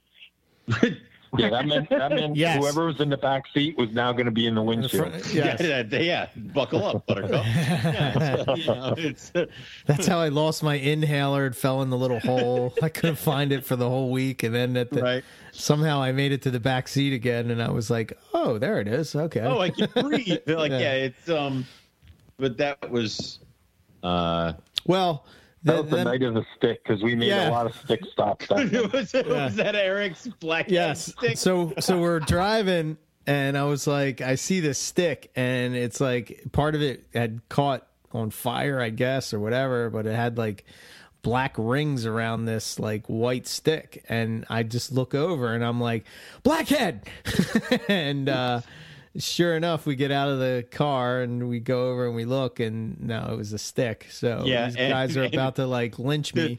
Oh, you turn know, around. Rob and I. Rob well, and we were just going to beat you yeah, no, ceremonially with the black stick. I mean, it was going to be. I was going to make you take that stick home. Like I was going to have somebody carve it into some sort of thing for you. So yeah. we're Rob and I are walking and we're we're talking about what we're going to do to you, and it's getting pretty good. And that's when you find um, the gecko. It's your first, of, yeah, yeah. It's your first, really and and you make up for everything that was about to happen. like what was cool you, is you I saved yourself. I didn't even know what species yeah, it was. Ceremonial But I just turn around and there it was, just chilling right on that branch. And I was like, "Oh, gecko!" And they're like, "Oh, yeah, sure. You sure it's not a stick that's wrapped around a branch or something?" You know. That, that, that but we did bring up the blackhead stick a few more times. Or you're like, "I yeah. think I'm like, is it a blackhead stick?" Like, or I would be like, "Look, a blackhead stick." Every once in a while, if I saw it burnt, there was a lot of yeah. the landscape that apparently had caught fire at some point. So there was a lot of burned things around. So yeah. Uh, we just yeah. bring that up. Well, the brush fires, as Smokey could tell us, you know, says, people yeah, people being what? What, what are they being, Smokey? you can't put me on the spot like that. I'll get there when I get there. Jesus. Yeah, so we went back to Mount Bundy Station, which was where we stayed, which is kind of like this farm situation. Um, we forgot to tell about the uh, Battle of the Car and the Peacock. Oh, we'll get there. I mean, because like there were there were wallabies everywhere. I mean, there yeah. were tons of them. Yeah.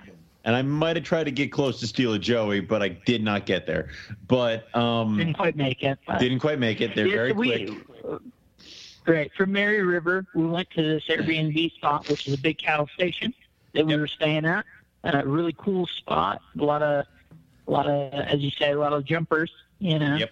Um, and jumpy uh, mammals. We, so we checked in there, and then immediately it was like, let's go to Dorat, which is right there in Adelaide River, the start, right. the north side start of it, and we went all the way down to Douglas Hot Springs. You know that turnoff is mm-hmm. closed mm-hmm. at this point, but we went down to that turnoff, and there's nothing going on but these mammals. I saw a down sign that right next to it, I thought I saw a snake, so I'm yelling at Keith to stop. He doesn't stop, so I say stop again. Apparently, aggressively. I, I don't know. Um, but we're seeing no, like no one nothing. Know. Yeah, yeah. Yeah, you know, uh, apparently it came off aggressively. I, I didn't intend it to, but apparently it did. I lost an eardrum on that one. but yeah. So, so we go down there and we're seeing nothing, which is you right. know crazy because I know Justin literally. Nick. Well, I mean, Keith, you tell him that we're heading into Mount Bundy to check in and all, and you get a message. Oh, are we? Was I thought that was the second night on Dorat. No, that was when we were driving up, man. We hadn't, we hadn't been there yet, and Keith gets a message from Nick Mutton saying, "Hey, I, oh, yeah, are yeah, you guys going down there? You're going to do all this stuff? What, what's going on? You know?" But, yes, on what you're talking. I, I uh, that's later. I'm sorry. Sorry. Yeah, understand the confusion. He, no, this, this was he, Nick. And he said to make yeah, he said to make sure you hunt Dorat. So I'm like, wow, Nick's confirming Dorat's the road to be on. We're gonna we're gonna slay him there, you know. So I, right, I, I totally. real high hopes for that road. Yep. And I, I know other people have said the same. It's not just Justin and Nick and whatever. Like even local Australia, I was Jake. You know, said, "Oh, really? You guys didn't find much there? You know, just when he was there six months before, he said he saw 20 snakes. You know, or something. So just for whatever reason, conditions. You know, that's that's herping anywhere, let alone in Australia, where it's just like."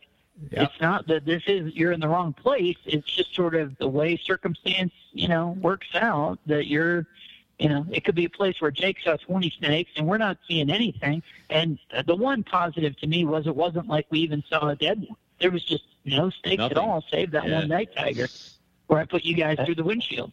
Yeah. yeah. And I, I think, I think um, one of the reasons could have been because other nights where we were successful and saw um, a lot of road kills and, you know, the childreni or whatever, um, we had previously in the afternoon had um, some sporadic heavy rain showers. And if I remember correctly, the nights we, we drove Dorat, I don't think we had any of that rain shower. So I don't know if the rain's just starting those other days, you know, we're right. stimulating animals to come out and move around a little bit more. Um, certainly that's what I had in my mind was happening, but we didn't have that with Dorat. So maybe if we had gotten the rain, Dorat would have, you know, produced more animals for us for sure. Yeah. I mean, I think on both those instances, we were we weren't there at the time, so right. it rained where we were, but I don't know that it rained at right. that spot. You know, right, we were right. the second day we we're up at Litchfield. it got got hairy there for Eric for a second. Yeah. You know, meet, meet the road train, uh, but. Uh, it, you know, I, I don't know what happened to Dorat, and with the way that weather works, it it could be one of those things where it's like we're only 40k yeah. away, but it rained crazy. You know, end of days rain where we were, but nothing there. I don't. I just don't know. Yeah, yeah. Yeah, I got dicey. And what was weird is I kept saying this to Rob as I was driving, you know, like I drive in the city through rain all the time, and you know you don't even think twice about driving through like a little puddle on the side of the road, right? So I'm like trying to avoid these big ass puddles, thinking I'm just gonna hydroplane just straight across. But these little tiny puddles were literally like like you're just like out, about man. to do a spin out and i'm just like what the hell so now you know of course driving those uh those road trains are coming as i'm trying to avoid I'm trying to avoid the road train on the right, and I'm trying to avoid the little uh, little puddles on the left, and try to like fit perfectly in this little section and have no wiggle room at all. And it was uh, mm. it got dicey for sure, for sure. You know. This could be a Christmas vacation. We're under the road train. Next thing you know, you know that, that, that was the impression. But yeah, I think maybe it's what they seal the road with. I think Keith pointed this out that somehow, yeah. and as you say, if there's a lot of water, it seemed to do okay. You know, yeah. whereas ours maybe gets sketchy when there's a lot of water. Whereas when there was just a, like one wheel that be touching water, yeah, it got squirrely, man. Yeah. Yeah. I'm like, is this really me? Am I looking at Sheila shitting in the woods, or what's going on here? I don't, I don't know what's, I don't know. Uh, so I don't know when that story comes into play, but it's somewhere around this yeah, time. this is the next day. The next, so right. So we we didn't find much. We saw the night tiger. I sent you guys through the windshield. The yeah. cops came. That was all good, you know. Right. Keith, tell, how was your experience with the police in Australia? Well, so there again. So the, the cops, like, they don't question anything. Like, their only concern is is if, like, you know, you're in trouble. Now, I come from Jersey, so we're on the side of the road. We have flashlights all over the place. We're in the middle of nowhere, and we see a cop car pulling up, and I'm like, oh shit, here comes a million questions. Probably get tased, you know, probably get thrown in the back of the truck and taken in for questioning or something. And he just pulls up and he's like, you may fight, and we're like, yeah, yeah. we're good. And he's like, off he goes. Cool. He just, leaves. Yeah. Like, yeah he he didn't question, you know, he didn't see us murdering anybody. So in his mind, hey, we were all right, good enough for him, and off he went. I was like, wow, this is really cool. Right. Yeah. Definitely different experience than uh, here in the U.S. Uh, I mean, Eric, I felt like that was sort of, you know, Keith and Ellen's experience that we had in Cairns when yeah. the, the road, you know, when there was a lane closure. And yes. what did everyone do when they saw that the lane was closing? They just merged where yeah. it was appropriate to do so and acted like I don't know, civil human being. Yes. And you're yeah. just like, I should move here immediately, just because yeah. no one's being a dick. Yep. It was like they when understood the I... whole essence of zipper. You know, it was like, okay, one, two, one, two, one, right, left, yeah. right, left, just you know. Yeah. It's just that same sort of feeling where it's like, oh, you're actually respecting other human life. bigger. Yeah. Son of a bitch. Um, when was uh when was it? I guess this following night is when we found out about the phone, right? Because I remember yeah, it was so, on so Dorat Road, right? Well, so yeah, we I think I got, got cell service, right? Right. So when we were in Adelaide River, well, yeah. so hold on, we'll come back, come come back to it. Um, so yeah, so we went back. The funny thing to me is so that we're staying on this cattle station, but you got to drive right by the owner's spot, and there's like basically nothing else going on. And right. this is when I sort of realized between us being both Americans and then who we are as people, we're coming back at like you know eleven thirty midnight, something like that. The folks who are running cattle all day clearly went to bed like three hours ago. Yeah. And we get out of the car and we are so fucking loud. It is unreal. I mean, not even we're not even like being loud this. for us, but just yeah. our static condition is so fucking oh, loud God, that like I'm like Wait. they can hear us a hundred, a hundred yards away at the place. I'm just like, guys, I liter- literally ten seconds ago I said, be quiet. Let's so, not make a scene. Let's not be loud. And then you get out of the car and Owen's yelling to Keith. I mean, literally, he's just talking. He's just wow relative to yeah, the condition. Yeah, yeah. it's just like it's and and a third party observer would look at that and say, "You're literally fucking screaming." Yeah. what was funny? Darkness, or was, we're trying to be quiet. What was yeah. funny about that situation was is that Rob is like he's telling me it, so I think he's yelling at me for being loud. I was like, dude, I can't be any more fucking quiet. I'm I, I like like no, I'm not doing anything. I'm fucking tiptoeing. Like, can you believe these two jerks? Like, I literally ten seconds ago, I was like, be quiet, and they're just like, look at the gecko. We were I'm quiet like, for ten seconds. You know, whatever. Uh, and I'm like, why is he yelling at me? and not catching on that you're you're saying, "Look at these two knuckleheads, man! What the hell's going on?" I told them to be quiet, and I'm like, I'm like, dude, if you want me to stop breathing, I can stop breathing, but I don't know if I'm gonna make it to the porch. I mean, Eric uh, passes out. We're still yelling about Gecko. It's like, yeah, it's like okay. Well, the crazy exactly thing was, it's like when we pulled up, the light was the porch light was on, so of course, it drew bugs upon bugs, and the bugs drew the geckos. So there's like what, maybe six, seven yeah. geckos just flying yeah, around. more. It was crazy. Yeah. yeah. So, which that was kind of funny. it was, it was awesome, but I was just like, okay. I literally just said, guys, we're coming in late. I know most people they have say they're not going to do this. Let's be cool and then we're screaming. Right. Unintentionally screaming. We were cool. It was cool. but eh. that's exactly what he said. yeah. what are you talking about, Rob? We're not loud. I, of course, I'm silent. Yeah. Uh, but um, yeah. So then, then so it was the next day that we went on that uh, through that park. I can't remember the name of the park. Is it the Wangi Falls walk. Is that the one where we went through where we climbed up and there was like that? Well, that was uh, thing of water. Tjaetaba. Tjaetaba, yeah. Well, we went to Robin Falls. Wasn't that one of the things we went to? Well, so in the morning, right? That, yeah. That morning we went to Robin Falls, and that's where Owen was being Tarzan and stuff. And, yeah, yeah, okay. on a rock. Yeah. yeah, that was cool. Um, that spot. Yeah, it was, it was really cool, pretty. A cool spot, you know.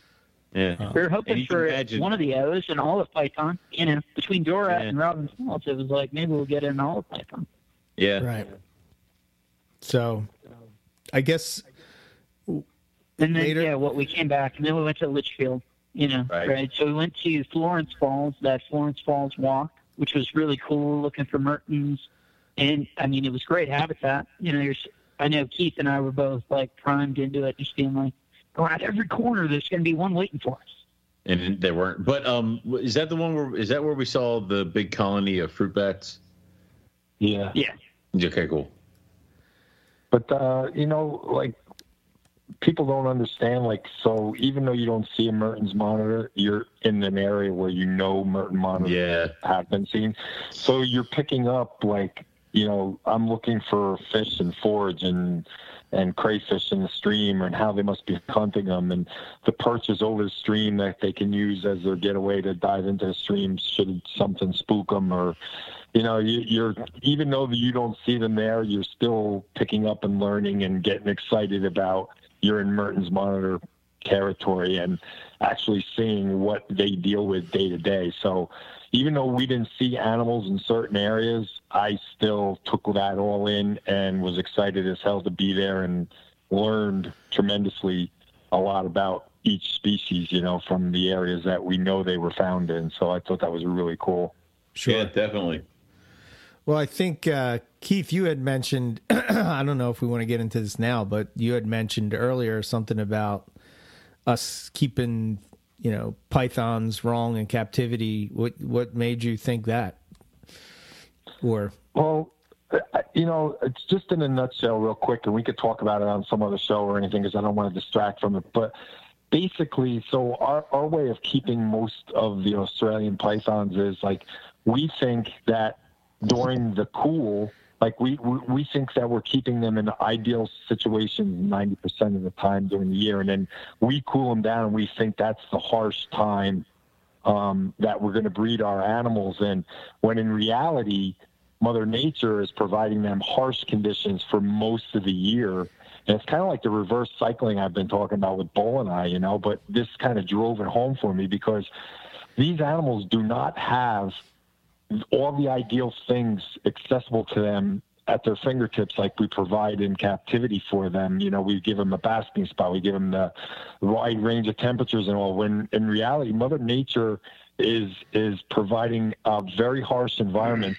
Like, and and I was saying, snakes don't get bored. You know, snakes yeah. don't say, "Hey, I'm going to go see what Charlie's doing, so let me go for a crawl." They they only come out if they need water they need food, or they want to breed. Otherwise, they're not going to expose themselves to predators. There's no reason for them to move unless they need one of those items. And this drove home to me how harsh the conditions are that those animals are forced to stay in these micro habitats for a very long time until the conditions are right to allow them come out to get one of those three items that they need to survive. Mm. And and in captivity, we're really providing them ideal conditions for most of the time, and then giving them what we think is the harsh time, the cool time to breed in. And in reality, it's kind of the reverse in, in, in Mother Nature, you know, and and that could apply to Bull and I with the coolness, or or you know, the childreni and Blackhead with the heat. You know, it, it it just really made me rethink the way. And I'm not saying we would be more successful. We're obviously very successful in what we're doing, but I'm saying we're just not keeping them like we think we are how Mother Nature deals with them, giving them all these options all the time because she doesn't. She's not that forgiving, you know. Right. Oh hell no. Which yeah. is why yeah. I tend to believe that you know. I, I mean, I mostly work with Australian pythons, but you know, it, it they're they're very very bulletproof. I mean, for the most part, most species, oh, you yeah. know what I mean. They're they're tough, you know, and now you know why um, after but, being there. But, you know, but if you were going to keep them correctly, you know, um, you would be providing harsh conditions for most of the day, and then giving them a micro habitat. Right. You know, and then and then you would be providing them with a few hours of um, whatever the correct is, either coolness or warmth, depending on the species around the world, where they can come out and do their thing. You know, but we like you'll see our pythons or our boas out moving around at all times of the day and you know you know just looking for food all the time because we give them food all the time. When in nature they're really hunkered down 90% of their life i believe you know what i mean? And yeah. really on the move only 10% and in captivity they're they're on the move 90% of the time and only hunkered down 10% of the time you know? Right. Right. And then another thing is, is a lot of people have this conception that the snakes or reptile. Well, I should say snakes um, come out on the road to bask in the in the heat to heat up. Yeah, no way. But yeah. they're not. Well, they're just crossing that, that, road. Yeah. yeah, I mean, I think that's a mixed bag depending on where you're at. Here in Colorado, for mm. sure, like in the the late summer into the fall, I know I've seen it. It definitely is a thing where they're coming out to warm up. For yeah, sure, hundred percent. For sure, right? Because that is a heat bank, and then we've got wind blowing and you know the the external temperature is at 68 degrees if you come out onto that uh, blacktop it's going to be 80 degrees. Right. In, right but but rob know, are they doing that at night in the northern territory? Are they doing yeah, that at night do it right as, as the sun goes down. Yeah right, right as the so, sun goes down so, that's when you'll right. so so apply that to captivity. Who provides basking at night for their animals you know what i mean? Like we do th- it works no, for us. I'm, we do things backward, but it works for us. But when you see how the animals are really using the things that we've given them in captivity, it's completely different in Mother Nature compared to captivity. You know? Yeah.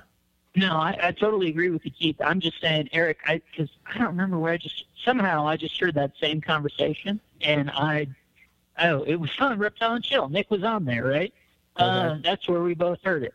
You know that that's what you're talking about, or at least that that topic came up, and it's like, you know, I know Nick was saying that no, we we conceive of it as reptiles going out onto the blacktop to warm up at night, um, and that that's not the case. And that certainly, I would agree, based on our experience, not the case in Australia. That's what uh, I mean. With the way the temperatures run there. Yeah, I'm not but, talking like, about. I'm not talking about the U.S. I'm US, talking about Australia. Like, at least. Well, when it's snow out, but yeah. Uh, Right. As you know, what what do I always say? It's a question of degrees. They know unequivocally it's this, and it's like, well, well, no, it's it's this within this parameter, and I'm just establishing that they really, I think, what maybe Nick was saying was in Australia that they're just moving around. Whereas here, yeah, well, uh, you know, in Colorado, it's it's definitely why they're going onto the road. It's because it's a heat bank, you know, that's warmed up, and the sur- the air temperature and the surface temperature is not on asphalt are lower, so they're going out to catch a little bit of warmth and then go about their business. Sure. But in Darwin, yeah, it's not the case. Yeah, because the ambient temperature is probably it's much warmer. yeah, yeah, exactly. Ten degrees, ten to fifteen degrees warmer sure, all yeah. the time. Yeah. I would say yeah. it's probably eighty at degrees at night. Ten to fifteen. Yeah. Upper seventies, you know, mid to upper seventies for sure. Right, right. Where we were. So, but um, it wasn't until that one night that I noticed the difference in the the temperature, the air temperature. It seemed we'll get to that, but it seemed much cooler on that night. But uh, right. so I guess we went around. Uh, are we at the point now where we're driving Dorat Road so for the, the second, second, time? Yeah. Not quite. So we went to Litchfield. No. So we went to Robin Falls, and then we went to Litchfield, Florence Falls, down to Tjaetaba, right? And on the way to Tjaetaba is when uh, Keith's driving, and he he finally gave us a real stop because he he saw you know what was coming. We all saw it, but he saw it, and he he decided to let us know that he saw it and identified it. And what did we find, Keith? The frilly. Oh yeah. yeah. yeah, awesome. that's that's what I just blurted out. Really? Oh my god, it was loud too. It's a yeah. frilly. We're like, oh god, and then. Uh, and it was a beast of a frilly, you know. Oh it wasn't god, like it was a little huge. frilly. It was just a beast of a frilly. It definitely was like king of its domain, you know. Yeah, big and... Northern Territory red frill. I mean, the funny thing is, it was so chill for the most part. The only, uh, you, you know, got so one frill out of it. Yeah. Yeah. Yeah. We well, so we learned our lesson. This is the one that came that was haunting me for a while until we, you know, came to a situation where I said, okay, I guess I can live with it. Is when we were leaving the lookout and we were get before we went to Mary River, the uh, we had run into what I thought was a snake from the back seat, but again, it was the monitor situation where it's all right. curved up, so it looks like a snake. And so I run around expecting a snake where you want to come up on it and then you can take a picture. And it turned out to be, Keith says, a glebopalma, um, which was a, you can't imagine my frustration because that was something I really wanted to see and it had taken off and we thought it had stopped in this, you know, little plot of trees, but in fact, clearly it had deceived us. It stopped and then went. And so we all thought, oh, we've got it contained, and it was not contained. And now it's gone. I was bummed out and it ripped my nail in half, you know, halfway down my finger. I, I was not in a good place. But that was my my period in the trip of not being in a great place. we all had one. uh, yep. Uh, um, but fortunately, the, the change from this, uh, the change of this trip, or I think the approach to have is to just say, even if you're in that okay. way, you don't need to bring everyone else to that place. You know, yeah, if right. everyone else is doing okay, you yeah. just can live in your own head for 30 minutes. And then, you know, we'll all say, oh, yeah, we all felt that way, but there's no negativity that's actually being fed into the group. You just sort of mm-hmm. you eat it for yourself for half an hour, and then we're all good, you know, right. and everyone's like, oh, yeah, I felt that way too, or I was frustrated or whatever, but there's no, you don't get into a negativity spiral out of right. it. Yeah. Right. Well, the problem is too is okay. So this is a once you know very first time for Owen and I. You guys have been there twice um, now, but you, you don't have enough experience with each species to kind of have a basis of how it's going to react. Because up until that point, our basis of reaction was a stop and freeze mode for the monitors that we saw and, and the frilly and whatnot. So you know, we kind of assumed that this animal was going to do the same thing, but in hindsight, you know, we'd have a different strategy now for for monitors, perhaps, and maybe had a better shot. You know, if we had kept on after it um, to track it, we sort of kind of hunkered down, and you know, we were going to play it like we did with the well, came Up, especially me. Yeah, I came up fast thinking it was snake, and that was the wrong, distinctly the wrong approach. Wrong um, thing to do. Yeah. but but I did learn my lesson so that yep. we came upon this frilly, and it was like, okay, we're going to emerge. Clearly, it's a lizard. We're going to emerge slowly from the car. I'll take some pictures so at least we have something, and right. then we'll work to see if we can do progressively better with what we get a hold of it. Yeah. Well, and it seemed with those animals, if somebody got in front of them, if somebody got in front of them, it put them into that, you know, hunker down and, and try Freeze. to blend in mode um, where it's allowed people from behind to, to get close enough to make a grab for the lizard because you're in front of it, kind of blocking it, and it doesn't want to make that grab until you're Eric letting it go. Then it's yeah, well, that was the best thing ever. Yeah, Eric. Although in, in this case, it, I mean, heck, man, we were so prudent in doing that. You know, we're sort of we hadn't seen anybody for a while and whatever, right. but man, within you know, so I grabbed it and then you know took it off the road. And what? Within 15 seconds, someone's hauling ass the other way. Oh, he, like, yeah, yeah, he would have been creamed. We would have been yeah, splattered. The the Frilly would have been splattered. Not good. Yep. Yeah, yeah it would have been a bad sure. day for all. But Eric putting that thing down and watching it like beeline across the street was the funniest crap I've ever seen. Oh yeah, man, that was that whole, so cool. It did that frilled run, like it just pew, and it was up a tree, and it was just so cool. So we all had Benny Hill music playing in our yeah. heads. It was running away. yeah, yeah, exactly. And that was like, eh, see, and and and and one animal like that just kind of made the entire day. So like we right. we, we kind of had a single seen... thing like the exactly. gold eye, the frilly. Yeah. And, you know, even even the brown snake that day we had a bunch of you know, as you guys say, the Aboriginal art and stuff, but then yeah. the brown snake that we all you know, that just a single item can make the whole day, One even thing. if we're oh, working absolutely. crazy for twelve to 16 yeah, hours, you know? We, we were dog tired doing all those hiking and stuff like that. But then, like, you see the frilly, you get kind of rejuvenated. And then that's all you're talking about for the next, like, 20, 30 minutes is how cool right. that animal is. Kind of forget that, like, you were fatigued. You kind of forget that you were hungry. You kind of also forget that if you had one more toasty, you were going to punch somebody in the face. It's like get, that all kind of goes away. Right. Um, and, and, and, just, when you, and Rob, for a toasty today. I, dude, I don't want to see. I don't want to see another goddamn grilled cheese sandwich for at least another month. All right, like I'm done. I'm done with that crap. Yeah. God. But I think Keith, that was I, a that was a species that you specifically wanted to yeah, see, I like know? more like yeah, that was definitely up there on you know my top three list of animals Wait. I wanted to see over there because just you know as I said in my post and you and I were saying Eric that it's just the iconic lizard of Australia. When you're a kid and you're passionate about reptiles and anything Australian came up, the first thing you thought of was a frilled dragon, you know, and with that classic frill out. And I can remember when they first started becoming um, available. I'd see them on Tom Crutchfield's list and all. And I was like, there's no way frill Dragons are available now, you know? And, you know, it's just something that totally blew me away. So to see that big red male, and when Rob made the first grab and he put his frill, frill out for the, those few split awesome. seconds when he's trying to grab, I mean, that frill had to be every bit of 10 inches, you know, when it was in full um, yeah. you know, span. It, it, was just so impressive. Once and, again, um, I mean, he frilled out and he went for he went for that one bite. And other than that, he was the coolest little lizard. Man. Well, yeah. Once you know, once, once he got like, that out of the system, he sold right out. Yeah, yeah, yeah. he sold right out. He once let again, us switch, you know, handlers from person to person to get the wanker no shot. Yeah. yeah, he did awesome.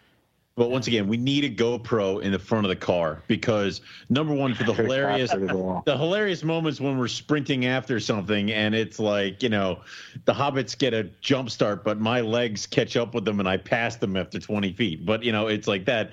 But um, also, I would have loved to have had Eric. So i know. First. I, I know, true. So I would have loved also, to have had Eric putting that on the ground facing away from him. So what does the Frilly do? He immediately runs a foot out, turns yeah. around, and runs right between Eric's legs, exactly. sending Eric about five feet in the air. Would have been great. Awesome. But it's like, but also with certain animals that we didn't get on film, like that one monitor, it would have been cool to have just the footage yeah. of them at the GoPro because then you could at least make yep. a positive identification. So yeah. uh, I would say next time GoPro in the car pointing forward. Yeah. So yeah, absolutely. But uh, there's was... going to be a lot of ridiculousness and a lot of sort of maybe content that only the people on the trip can understand and appreciate. Uh, of course. But simultaneously, it'll catch. Yeah, I'm like it'll catch those moments yeah. and make it so it's not as mm-hmm. devastating. The the yeah. thing was devastating to me, but again, I got it. But no audio. You don't have to worry. Don't don't put the audio. No one should know half the things that are said in those. and, and, no. Yeah. Oi. Oi. I thought you were going for it, man. I, All right, I, fair I, enough. I, I, I, I got to tease you a bit we'll, longer. We'll work yeah. up to it. Yeah, um, I know. So I guess later that night is when we went back to Dorat Road, right? Okay. Right. So yeah, uh, and it was just you know a little much of the same. Man, that was it. Yeah, it was uh, kind of wasn't it the wasn't well, the echidna. Yeah, we saw the echidna. Yeah. And as we're cool. driving, oh, and as we got onto it, yeah, okay, go for it, man. so as we're driving, um, Keith gets a message um, that somebody had contacted uh, my wife and um, had said that they had found my phone, and you know, immediately I I start thinking in my head like, is this like a setup? Am I going to show up somewhere and they're going to like kill us all and throw us? Teresa was very concerned that we were all going to get our kidneys yeah, stolen. She, like that was. Yeah. Yeah, she was she all was about that. A setup and and so I'm like, hey, let's think about this. Let's before we respond, I want to think through how it's feasible that this person would take a, a locked, if not off, cell phone and respond and, and send a message with it. How is right. that even possible? Right. right. And then you got, I don't have an iPhone, I have an Android. And so then Owen comes to the rescue and says, no, no, with the latest version or whatever it is, you don't if there's an open the text message, you don't have to unlock the phone to respond, which right. then we found out was the case. Right. So the lucky thing about this whole situation is this: is that when we were at um, uh, when we were staying, uh, oh, um, I forget where it at was. Cooinda? Yeah, yeah, yeah, yeah, at Cooinda Lodge. Um, so they had Wi-Fi that would just sort of like you know, I would be able to get it. We had then service, it, not Wi-Fi, but we had service. Service, service right. yeah. yeah. So my yeah, and yeah. you guys had a different service than I did, so mine was a little more spotty, right? So I remember the one day, uh, for some reason, I get service, so I quick text uh, Dory and I, I just tell her, I'm like, look, the service is spotty, and just let you know uh, as soon as I get to somewhere where I can, you know, everything is cool, uh, okay, da da da da da. Well I guess those messages went out, but nothing ever came back because I guess by the time I was off or we were we're leaving or whatever, yeah. whatever. Yeah, it, it just felt It, it, was waiting to reconnect. Right. Those so those to come in. Yep. So the, so those messages are just hanging in the air. So thank right. God they were because when I lost the phone up on top of the of the lookout, um, uh, you know, there was obviously there's nothing there. There's no service there. So whoever picked up the phone must have, you know, taking went back to their the, hotel. The guy was right. He was taking it to the. He was staying at the Croc Hotel in Jabiru. Which right. is hilarious. Yeah, it's a hotel there, shaped like a crocodile. Shaped like a crocodile. A giant, right. a very big crocodile. so, uh, so, so when he gets back there, and their service.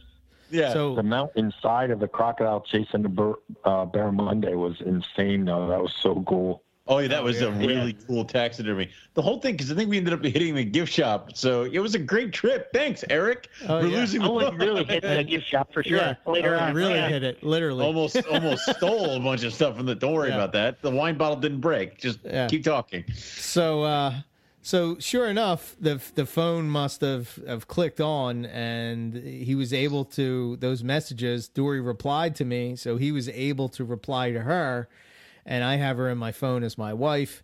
So he contacted her and say, "Hey, let you know I found my husband's phone." Uh, after we thought about the whole situation, you know, Rob had called the hotel, and the, the guy had left the phone at the. Well, yeah. Uh, so I I texted and called because I have the the phone that'll you know have good service there, you know, or you can at least right. make all the calls and texts you need wherever you're at, basically. And so I had contacted him and said, "Hey man, if you're staying there, we don't need to meet up with you. Just give it to the people at the front desk." So I called the hotel and said, "Hey, somebody's going to bring it here." I said, "Hey man, I talked to them. They're cool with it. Take it there." And then just it takes off the time pressure of meeting this random person. Now we just need to go to the hotel desk and they'll put it in the safe and we can uh, come at our leisure and right. make it work. Right. Right. So I think originally Rob was saying that we were going to go there early in the morning. Ass crack of dawn. Yeah, right. and then it was like, and already it's eleven o'clock or midnight. And it's kind of okay. Well, based we're going to get up at three. Guys, right. Early in the week, we had gone to right. Croc Cove, and Owen's like, "I'm in for the cage of death, man." We he was ninety percent of the way there. We pushed him to hundred percent and oh, then yeah. within oh, five yeah. minutes, we pushed Eric to 100% as well, from 0% to 100% as well. I'm there with I'm there with um, Rob signing up for the Cage of Death, and Eric comes around, and I'm like, I'm doing the Cage of Death. He goes, Cool. I'm like, You want to do it? He goes, Well, I'm like, Damn right you do. Sign him up there. It's like, done. yeah. If I'm dying, it's like ten dollars Australian more for both of you to do it than it is for one of you to do it. Exactly. Shut up. You, might as well.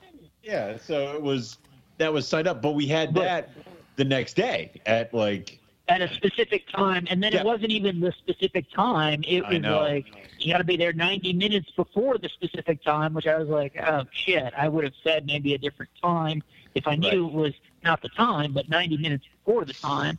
Um, and so we were hunkering down, thinking, okay, in three hours we'll take a three and a half hour drive each way, you know, right. up to the hotel, and then I stew on it for about 20 minutes. I, I Oh, Owen had gone to bed, and I come yeah, out to eat, and I'm like, "Come on, guys! You know, in, in hindsight, let's let's do the you guys is do the cage death, and then we'll do this after, and we'll just be there at night instead of the morning. No reason to be crazy about this. Right, because we had right. to get there like to like what we had to get there sometime before three o'clock in the morning to get the phone. Right. Well, in right. order to be back we where we left, needed yeah. to be for the Croc Cove thing, it was just, right. It was super tight at best. Right. So it worked out much better to do the Croc Cove thing and then go get the phone. Check yeah. into our next spot and then yep. go get the phone. Yep. And I don't want to cut off the cage of death. That's you guys' I know. you know tale to tell. And Keith, Keith about the Aussie woman who who thought that I had just jumped in, not being in the cage. All these things are good things. But, They're all great things. You know, the, you know, the, the one step we forgot, we check into the place, the one step we forgot was filling up gas, which we all thought about, and none of us voiced our thoughts on this issue. Yes. Look, that's to come. Yeah. So the yeah, cage of death. So we, we drive up leisurely, go to the go to Croc Cove, check it out. I'm on the yep. phone next to the Crocodile Dundee crocodile and all, and yep. then uh, you guys, you know, get in the water. Well, this is the this yeah. is the weird thing is we're getting ready, and they do the whole thing where they're like, "Hey, you can do this, you can do that. We're gonna do this. You're gonna buy. Uh, do you want to buy the photo package?" And I'm like, "No, Rob's got a telescope that he can take pictures of. He's gonna see the panic on my face through the crocodile teeth in his lens, and he will take a picture. It'll be fine." So we didn't go for that, and like you said, it was 90 minutes we had to be there for. So Eric and I are just wandering around uh, Crocosaurus Cove. We went and we checked out their reptiles, which that's where we saw the the baby death adder. Um, they had a bunch of roughies, which sent me into a panic that you guys had to kind of bring me down from, where it yes. was like, mine are too small, and you're like, shut the hell up. It's like, um, uh, we saw a bunch of Darwin. The largest chondro I've seen in person. The largest and... chondro. We found we found a chondro. yeah, a chondro. Right, a, a proper U.S. Yeah. chondro keeper chondro was sitting there. Yeah. yeah. Oh Jesus. Um, that thing was huge. And, dude, and the Ackie thing, like we're going through the Ackies, and it's just like, oh my God, it's an Ackie. Four different kinds. Wait a minute. then wait, what the hell? Like there's there's four different kinds, but they're only supposed to be red and yellow, and it's like, and I that was a crisis. Um, but the, the, the and, yeah. yeah. for me the coolest the blue, blue coolest thing or something. Yeah, I, you guys are just missing the coolest thing of the I'm whole thing. I mean. I mean, there's an Oenpelli python there. I and... was getting to it. I know you were all about the albino skink that was in the can. Oh, you mean the Oenpelli? Oh, right, yeah, that yeah, was there too. I didn't even notice the albino skink. Oh, really? I'm sorry. so, um, yeah, there uh, was. Cool, the, the cool thing about the Oenpelli python being there was, uh, you know, they had this screen next to it running, and you know, it pointed out you know Gavin. Gavin's work, and it pointed out how it's the only one on display um, in any zoological park, and um, you know it was really cool, giving us like history of uh, Gavin's work and all that. So I thought that was really cool and appropriate, you know, that we were watching that there and and all that, knowing that Rob was trying to get a dinner with Gavin. You know? Yeah, I, yeah. I thought Eric was going to beat two tourists to death right in front of me because we're trying to get good pictures oh. of Pelly. Calm down. we're, oh. we we two girls. Well, they didn't even know what a python. They didn't even know what a python was. Oh. They were just snakes, you know. And it, it like moved its head just a little bit, and, and they're, like and they're screaming, and I'm like, oh my god, will they just get out of the way? Like, and, and I Eric hope another snake waiting. moves somewhere in this room so they will leave. You know, because like, when is it? I mean, you know, when are you going to see this snake ever again? When are you going to see an Oenpelli python, man? Yeah, exactly. I mean, I mean, how so can rare. that even happen? You know, and here I'm looking at an adult and I'm just like, okay. So at this point, I've just, I've just, you know, it's sort of like what Rob was saying with his monitor earlier. I've just sort of, of just, you know, that this is how it's going to be. Yeah. You know what I mean? Like this, right. this is it. You know, um, this is, this is it. And I was fine with that. You know, um, just looking at it, that the snake. Because we got to see one, yeah. Yeah, yeah. And, you know, it's just like I got to see one in, in, into the area.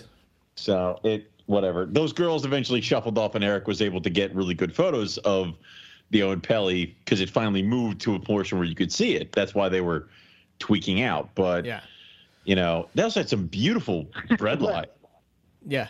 Yeah, yeah. They, they, did have some. All nice sorts of great Australian reptiles. I don't want to skip the best part of the Croc Cove experience. Oh wait, all right, yeah, right, hold on. I, I, got this one. when, I got this one. Yeah, we get close okay. enough, and so you guys start stripping down. Right. So Owen takes his shirt off. Down. All right. Uh, Owen takes off. his shirt off, and he's got his tattoos of his snakes on his on his shoulders and back and whatnot. And uh, the one uh, keeper sort of says, "Oh, look, it's a rough scale," and they're going back and forth with, you know, yeah, I, I have one at home, and you know, we, Owen's like, "That's my favorite snake," and blah blah blah. And there's back and forth, and somehow I mentioned like, "Yeah, we're the Morelia Python Radio." Uh, we we do a, a podcast, podcast, on Morelia Python called Morelia Python Radio, and she's like, "Oh my god, you guys are the Morelia Python Radio guys!" And I'm just like looking at Owen crap. like, "Whoa, okay, all right." You're For the first time yeah. in your life, you're groupie. Yes. in Australia, I'm, are you kidding me? Like, I know. What are the chances? Not even a, a groupie, but a positive response. I mean, thank you. Yes. You're not throwing things at us. Like this is great. Yes. So it was so that was you know that that was cool. And then eric and i have to descend a ladder to get into this acrylic tube that um they seal us in.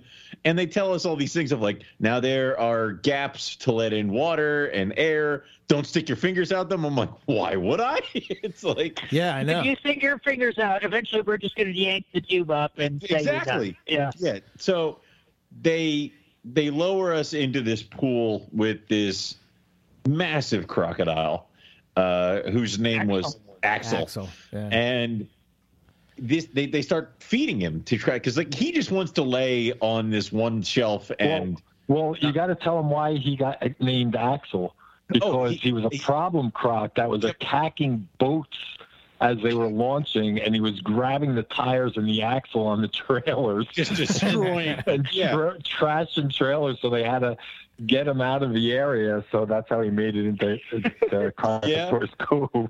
It, so he's known to like you know want to harass people and destroy things. So yeah.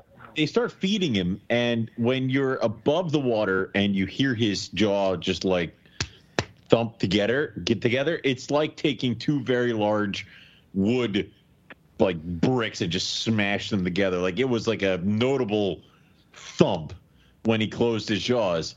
And then they started feeding him underwater, and you could hear and kind of feel that impact. Yeah.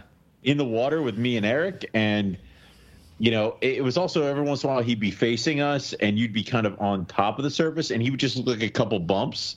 And then you'd kind of dip your head below the surface, and you see just how massive this animal is. Um, I think I think for me the the the coolest part was at some point the croc comes right along the the the, the tube yeah. and you can see it passing by and for one brief instant its eye passes by the little hole where they tell you not to stick your hands out. not stick your fingers, yeah. And, and its eye is dilating, and I'm sitting there thinking, like, I will never ever be this close to a croc, hopefully, and yeah. not in a tube, um, yeah. to where I can see. And it's almost like I I just got the feeling that the thing was thinking, like, how do I get in there? Yeah. To get them, you, you know, think. like I'm like, oh, this is a little hairy. Um, it, it, was a constant kind of a thing. I mean, like he lined up perfect, and his eyeball was right up against that, and he actually put his tail up on the tube every once in a while, and the scutes on his tail were the size of my hand. Like it was a huge animal. So and I kept thinking all the while, like, how the hell did Steve Irwin jump, jump on, on the back things? of these things? Like, it was, very angry, not happy that he's hurt, like that, that they're being pinned down. These creatures, like I mean, it's yeah. a huge animal, yeah. you know, and uh, it was very cool, and it was a very cool experience. I'm glad because like I, I was talking to a few people, and it's like, when's the next time I'm going to be in the Northern Territory? Of course, I'm going to go in the tube in the croc cage. When are you ever going to be able to do this again? Sure. So, yep. Yeah, it was a cool experience. Um, and uh, I guess where do we go? I guess then we decided that we were going to go back out to Nourlangie, right? I mean, yep. Did we lose those guys again? I don't know. Did we? I'm here. I don't know if Rob is. Oh, okay. Yeah. Well, so we stopped off and we had and, to uh, stock up on the. We oh. Oh no, it was, the gas. right. Yeah. So we stopped off and we were going to head out there, and I knew I sort of thought this at the time is well, we came up from Adelaide River, we did a bit of driving around, all the stuff, you know, whatever. We got water, we got supplies, we were provisioned for the. What, what was the coffee and, again? The coffee drinks that I missed. Flat white. Yeah, flat no, white. no, or the, ice, the, the, icebreakers. What? Right? Yeah. The ice break. Yeah. Oh, yeah flat yeah. white or the ice break. Yeah. I missed the ice breaks. And, and so as we're heading out of Humpty Doo, which is where we were staying, it's you know, the the part that we didn't quite conceptualize is that it's like, well, getting to Jabiru is like what at least 110k, something like that, from where right. we were at. Right. And it's like, okay, well, the only gas station, only services that we're going to have between now and then, absent the, there's that one lodge that's just on the side of the river, you know, halfway through the park, which I knew closed seasonally, but I, you know, I thought, oh, November 1st, and this is Halloween. This is the 31st. I'm like, well, maybe that's possible. But we're thinking about it. It's like, well, we filled the last time we filled up was a couple hundred k ago at least. Um, we should probably do that. But and all of us had that same thought. It turns out, mm-hmm. but we just sort of passed them by, didn't say anything, didn't didn't really give it as much thought as we should, and then we're just down the road, man. You know, we're he- we're heading to Jabiru, but uh, we get about 40k in, and then Eric, why don't you tell us how you? so when I got yeah, exactly what Rob's saying. I guess I didn't have a concept of. I knew we had to go kind of far, but I'm not. I wasn't quite sure how far. And when I looked at the gas, it said half a tank. So I'm thinking, okay, we have enough to get us to where you know, fill up in Jabiru. We yeah. can get somewhere and get some yeah. gas. Um, and not thinking about, you know, I don't know it, it, if it's like they closed down that week or whatever, but like a lot of places were I like they uh, probably closed that day. You yeah. know, that that evening as it shut down. Yeah. So it came it got kind of dicey man it was it was uh we were at one point we turned like, off the ac rolled yeah. up the window yeah i mean you you were getting more i the one piece of hope i had and i think you had you know it turned out you had the same hope is that you know so this is one of these new cars that gives you a fuel estimate in terms of how far you're going to go and I knew, I was like, okay, well, that estimation is over where we're going to go. And that estimation is probably short of what it'll actually do. And it's yet to actually flash at us and say, you're low on, low on right. fuel. You know, all those things hadn't happened. So I was like, okay, let's play it conservative, turn off the AC for sure, and then try and drive at a consistent pace maximize what we're going to get. But I wasn't too worried about it. But I think you were more worried than I was. Well, it was kind of like I kind of felt that, like Rob kept saying that you know that we were going to be good, but I, I guess just being the driver, it's just like I I think when I'm driving, I like to have that control and know that like and, and even though Rob's telling me, and it's not like I didn't trust that it was telling, but like I'm just thinking like well, we might be in a similar situation that we are with the gas. Like I looked at the gas as it went down and just like just assumed that, you know, I don't know that you know what I mean? Like somebody's going to say, "Oh, yeah, we're going pretty far. How are we on gas?" you know, and then I would be like, uh, it didn't click in my head to say, you know, I I would look at it, you know, every once in a while. So now I have to ride at like, you know, the what was it? Like that steady pace. And now I'm getting super mm-hmm. nervous because it's just like, yeah, it's just yeah. like oh, I have to stay like right at this at this pace. And you know, there was a couple times where I I think that's where I drove off the road. to, uh, well, Litchfield was the the worst off the road offender, but uh, yeah. yeah, that that was funny. Yeah, we just turned on Litchfield. You know, I don't know how we left that. We sort of mentioned it, but mostly left that out. We'd come back to Litchfield from the place when we're going down to what down to Tjaetaba, yeah. and uh, there's a car stopped and there's this Sheila running about, right? And so all of us are kind of watching, but Eric's the only one who's driving the car. And yeah. you shouldn't be watching. yes. Yeah. So. so we're all checking, checking out what's going on over there. And the next thing you know, Keith's we just go lap. off the yeah, side of the road. Like well, it goes off the road. What was right. weird? What was weird? So just so everybody has this idea, for me, I don't know about you guys, but when I was driving, I think Rob, you pointed this out. We have a tendency to like hug the right, right, right. But here, you have to hug the left, and like I kept trying to find out like where on the car um, I could judge to know that I'm I'm in the right lane because when I was looking at it, it kept looking like I was in the lane, but I wasn't in the lane, and I was far over to the over to the to the left, and you know every time that like there's like these, it's it never failed. Like you know Keith, Rob, you know when they're driving on these roads and they just pull off, it's just like whoo smooth, you know, like there's no bumps, no nothing. But if I even like go anywhere near the side of the road, there's like all of a sudden some kind of ditch, and it's like you know, and oh man, it was crazy. well, but isn't granted, I shouldn't have been looking at the Sheila in the woods, but you know, I, I wasn't like I, I, I, at least I didn't feel like I was just staring at her for more than a second. it was you know a short I mean? shoulder, and but next thing you know, it's just a dramatic jolt at 60 or 70 k. Yeah. But, was, isn't that what dicey. when we were out in Jabiru? Isn't that when Oh, we lost uh, we the had, air in the tire. We had lost the air. We had to try to find a tire, like to fill up the air or something. Wasn't yeah. that? that was Litchfield too. Where that was Litchfield yeah, too. Okay, where it turns out they we couldn't fill the. So that was coming off the the lookout by Gunlom, right. where we had lost air pressure in the tire, and we're trying to fill the tire, and none of the places that had gas had air that we could use around Litchfield because. Uh, local folks decided that, you know, heck, anything that's not nailed down, and if it's nailed down, we'll pull it out, had been stealing all the vessels that would deliver air so that none of them actually could, you couldn't fill a tire because they're all missing the stuff that wasn't nailed down. Right. right. There, a lot of them didn't have the hoses, and then one place is like, oh, they took our entire compressor, and we're like, Jesus. So yeah. yeah.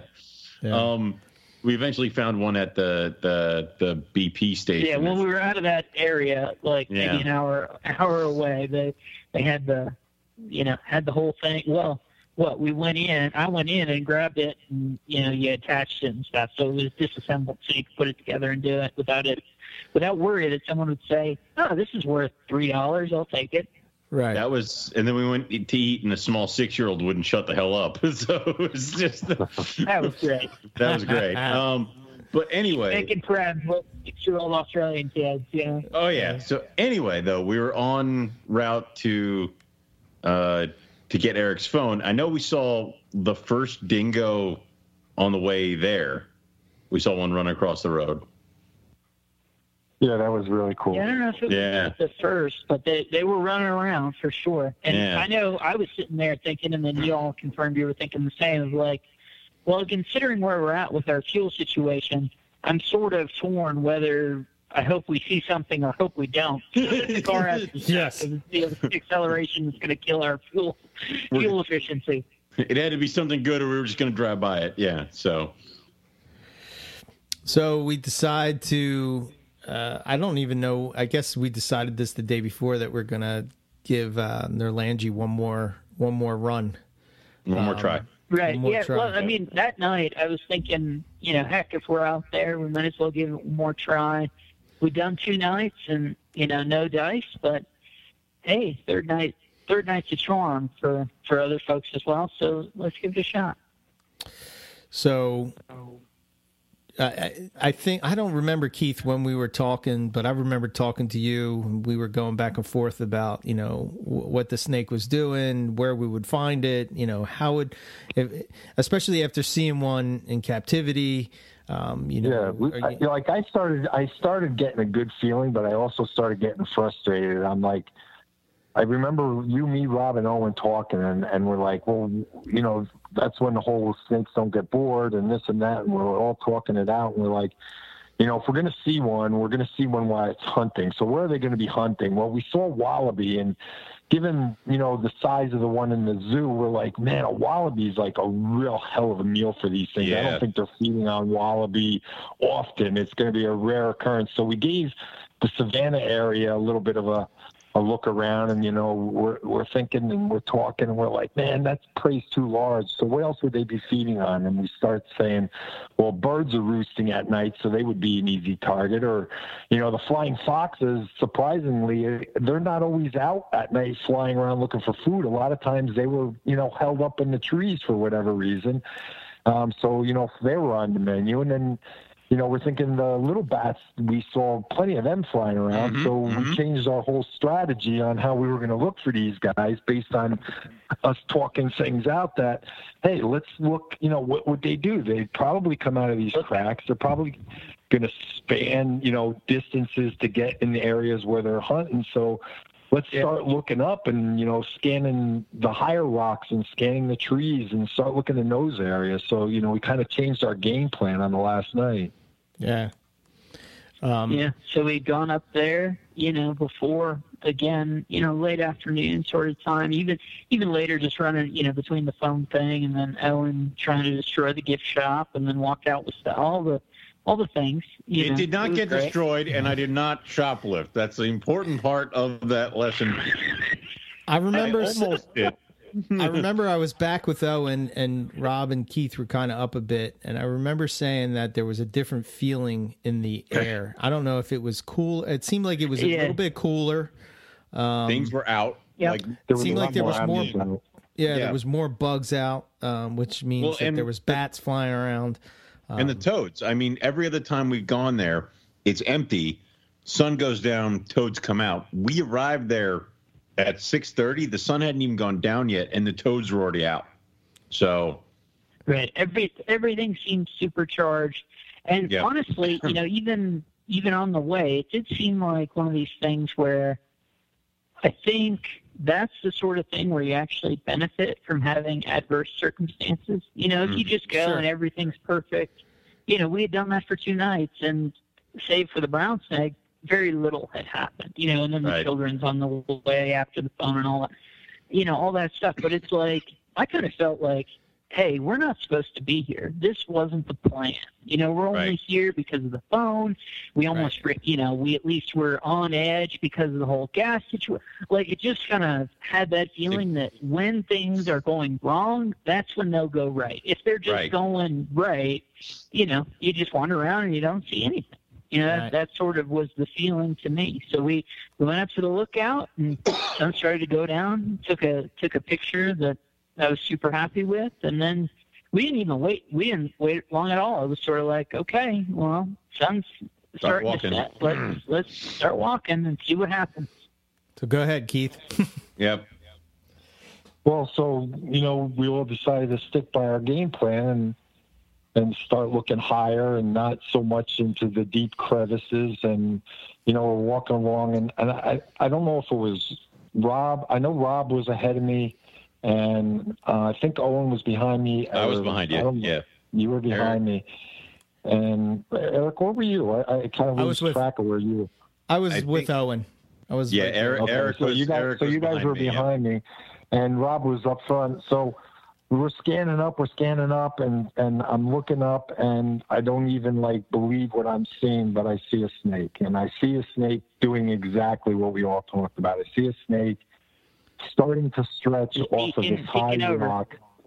Yeah, and he's peeking over, and it's clear as day it's a snake. So I immediately like, I'm like, it's a snake, Rob, it's a snake, it's a snake, you know.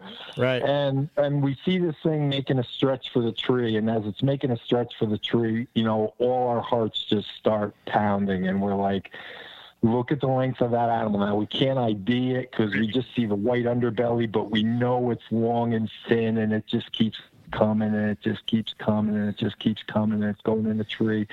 Now we're all like, you know, racing thinking, what the hell is this? Is it what we think it is?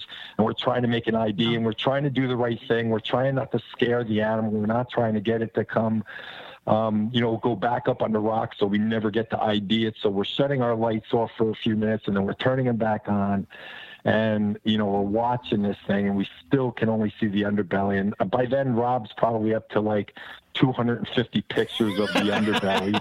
Right. And I'm, yeah man. I'm, shoot, the, I'm shooting the, the, video. the crazy bit is, you know I mean, and we, we all... you, you saw that when there was there was 12 to 18 inches of snake off there i mean our timing could not have been more perfect.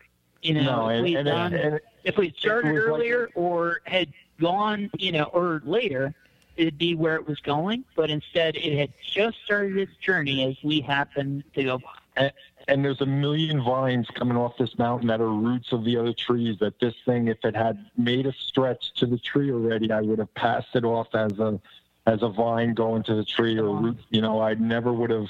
But seeing the head and seeing it sway instantly said snake and we waited it out. We played the lights right, and we knew it was coming down the tree a little bit, a little bit at a time, and we kept giving it the time to come out of the rock and onto the tree.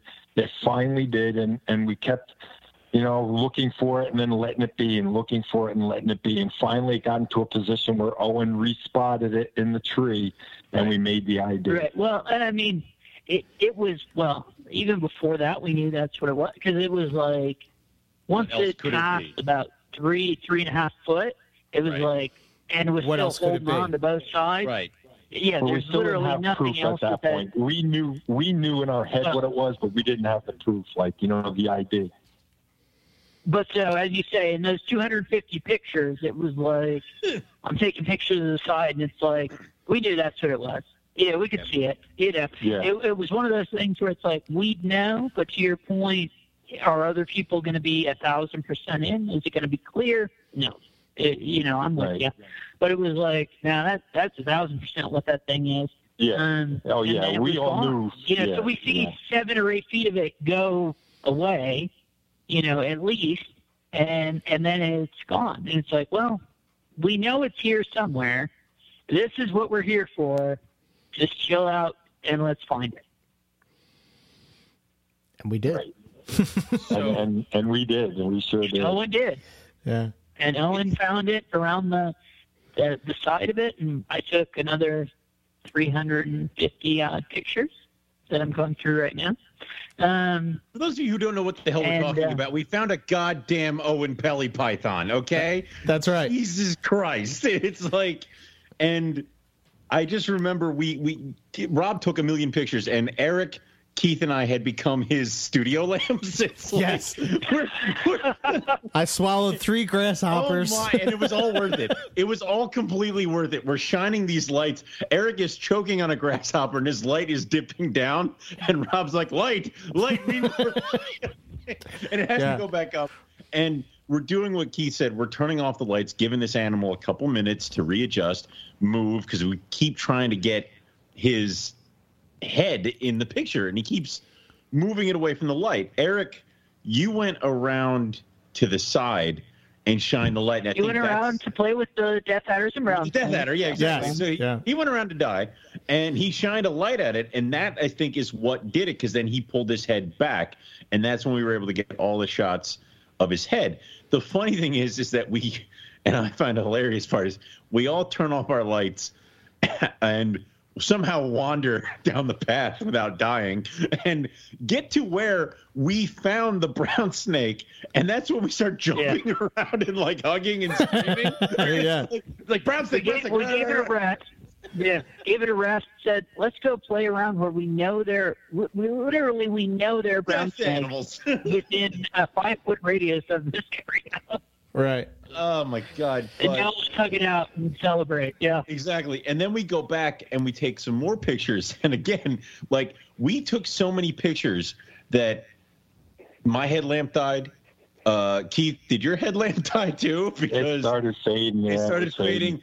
Eric's flashlight was dead. Like we, we had to stop taking pictures because it was going to be that we were going to have to try to get down the mountain using our cell phone flashlights. Like well, with, it was getting to that point. Yeah, I'm with Rob. It's like you know you got to take yeah. yeah. with the with the species in mind. It's like you want to make sure that you have the shot, you know, because yes. the last thing you want to do is start flipping through your photos and like the heads out of, sh- you know what I mean? You're like, God damn it! It's There's not that you can't idea. Nothing that you can use. There's no way you can possibly take enough pictures, even yeah, as no. it is. Oh hell I mean, no. the the good news is this paid off that you know getting that camera because it's like that with last trip when Eric and I had gone, we went Chris Lemmy who brought this crazy lens and all this stuff, and there was a we'd run into a scalaris, you know, tree monitor that I saw, but we were only able to get a, a picture, an identifiable photo of because Chris had this crazy lens that he was able to use and all this stuff. And I said, well, you know, Chris had Florida on the brain and stuff, so he wasn't coming. So I knew I had to get, I had to make it work, you know, and this, uh, the camera was, you know, paid for itself by being able to take that picture because it's funny, you know. I know talking to Jake and seeing the pictures that they got when it was, you know, theirs was even closer to, to yeah. them than ours was, and it was in a tree that was less, uh, le- much less dense. Much it was a much easier job, and they were able to get. They weren't able to get the pictures that we even got. Right. You know, to the point where it was like, oh, how did you guys guys not grab the thing? And I'm going, like, dude, it's maxed out. Well, you know, no, it's 600 well, millimeter. To be We're honest, 40, 40 meters away you know, to be honest, and at, it was able to point, do an okay job. I mean, Yeah. at one point, I thought about climbing the tree. I Keith did. thought about climbing the tree. Eric thought about climbing the tree. I think Rob was the only one who was like, "Stop it! You'll all die." like each one. You are not like, professional climbers with Yeah. four hours to think about this. Yeah, like, just like how Keith was like, if I was Keith, like if I were 20 years younger, I'd do it. it's like, okay. and I'm like, I'll, I'm like, I'll try it, and then and you're like, we're not doing this. I'm like, hey, if I'm gonna break an arm, it's gonna be a cool story. Like I had to go get a Oenpelli python. Someone will understand. So, but yeah, it was such a cool animal, really cool pattern, and just insane. And huge. Yeah. I mean, it's one of those because we saw it crawling out. We got that perspective that it was like. I mean, that's we. You know, we'll come to this. We when wound up chatting with Gavin the next night, Mhm. um, and I think uh, I think this whole adventure got us some immediate credibility with him. Yeah. uh, at supper, you know, Yeah, but yeah. Uh, which was great. But um, you know, I think that thing was probably three and a half, four meters. You know, Yeah. based on the distance it was able to stretch without losing its balance and all that. You know, it's like that's a very large adult animal. You know, Yeah. I don't know male or female eh, based on the thickness. Again, we were 40 meters from the thing, but it was you know having a having a good camera that could at least do something with what we saw was unreal, man. After all the Eric, I know all I know all of us, but I know especially Eric just from doing the show and all with you, Alan. It's Mm. like we got so much shit for even the gall that we would even look for an elephant. Even thinking Yeah. about finding Everyone it, said, "Oh, you know, it's a joke that you guys would even look." That, Yeah. that was the feeling we got. You know, I know Scott and Jake were a little. They were they played along and were a little bit like, "Yeah, mate, here's what you know you can consider whatever." You know, they were kind of at least giving us some semblance of hope. But everybody else was like essentially no laughed us off for even trying. Even right. the thought, wow, you guys are over your skis even trying to look. Yeah. Yeah, and it was kind of kind of kind of disheartening, but I think it the same way I kind of felt like no, we're gonna find it. I just I don't know. I had a feeling that, that I don't know why. I just I just had that gut feeling that right, and especially then mixing those the phone, the gas, and all this stuff. To me, I was like, we got to get there because if it's going to happen for us, it's only going to happen in a story where inextricably we've lost the phone and we're idiots right. who don't plan ahead for the gas and all all these things that like that's how stories yeah. are right? Mm-hmm. You, are not just going to be like, oh, we were totally, pre- at least for us, right? We're not yeah, going to be yeah. totally prepared and it's going to be awesome and we're going to nail it out of the park.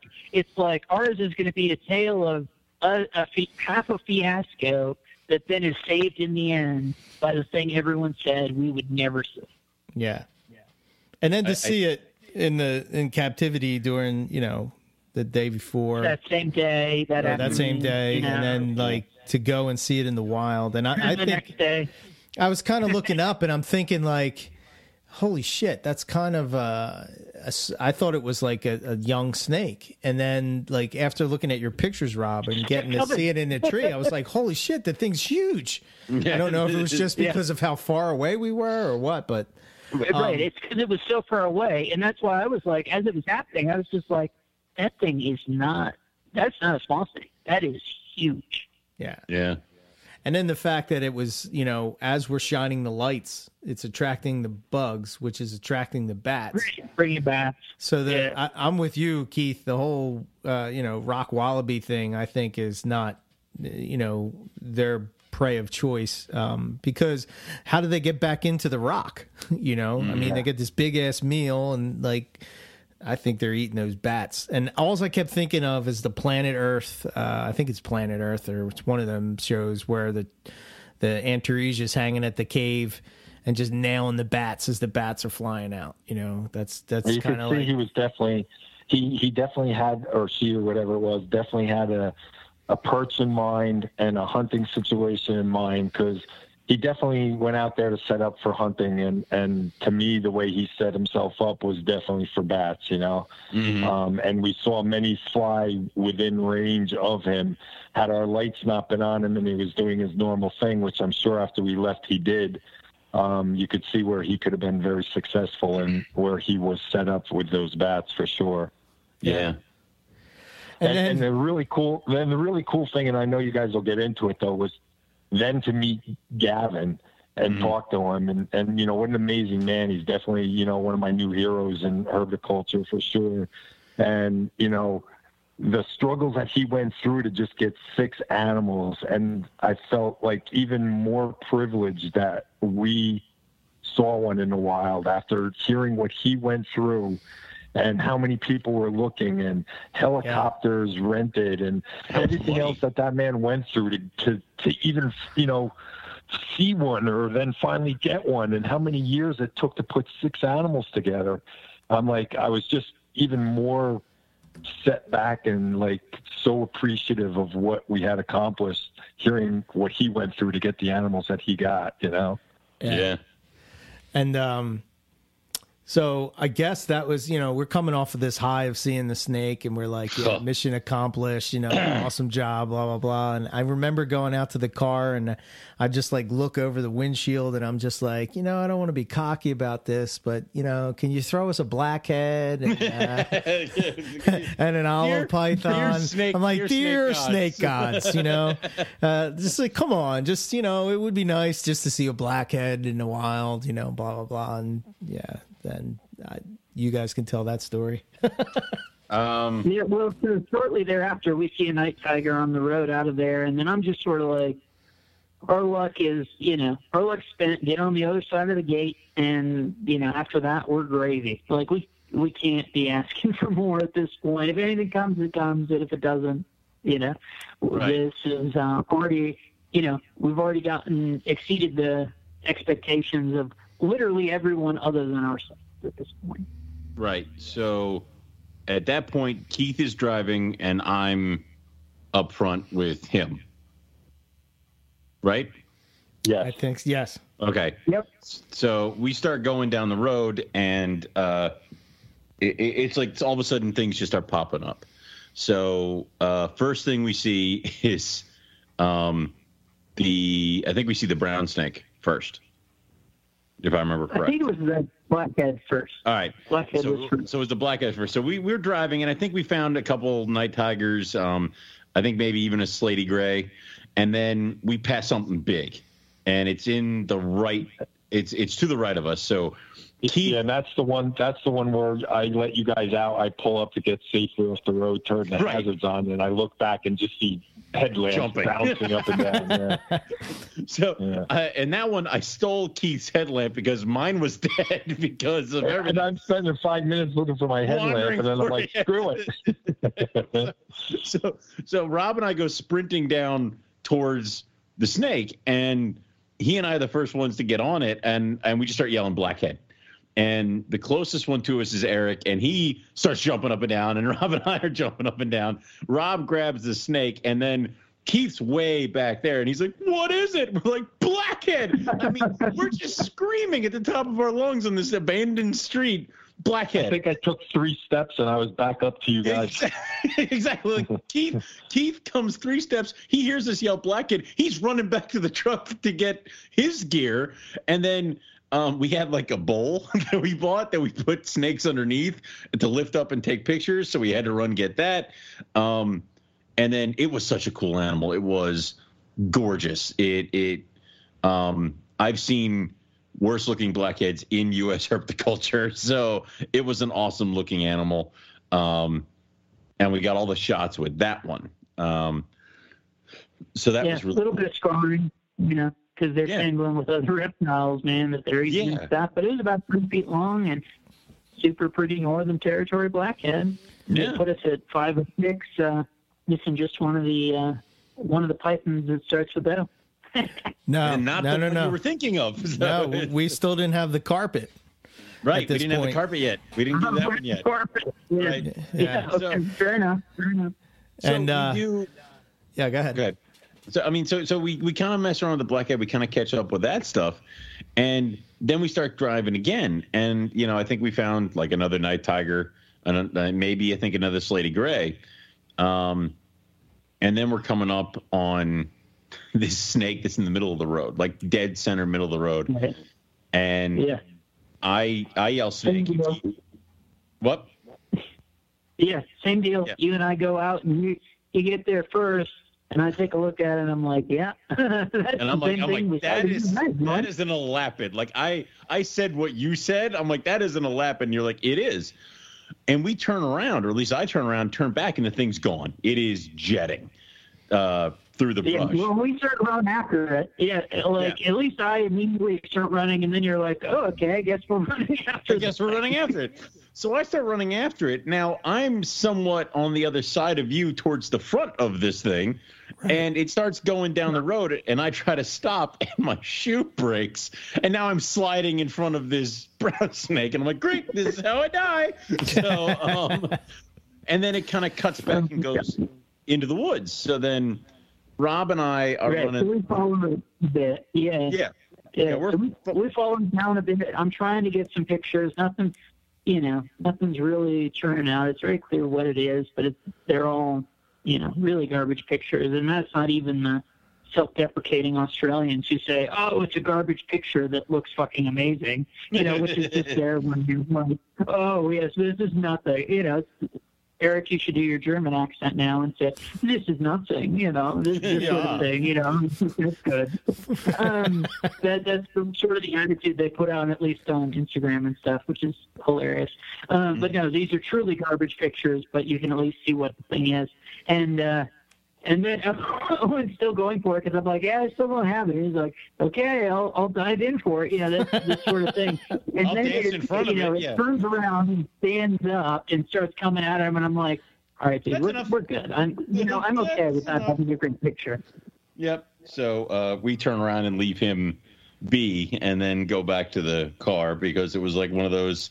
Um, we probably spent all the good luck points that we had. Oh yeah, no, no, we were done. That's enough. Rated at this point.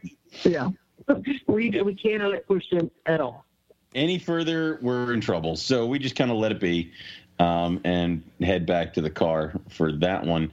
And I want to say maybe we stopped one more time for maybe another night tiger or something like that, but it was slaty gray and stuff. But yeah. I mean, it was clear to us that at that point it's like, dude, we so yeah. To Eric's point, that's at four out of six of the pythons, and we we just saw an Oenpelli python and a blackhead.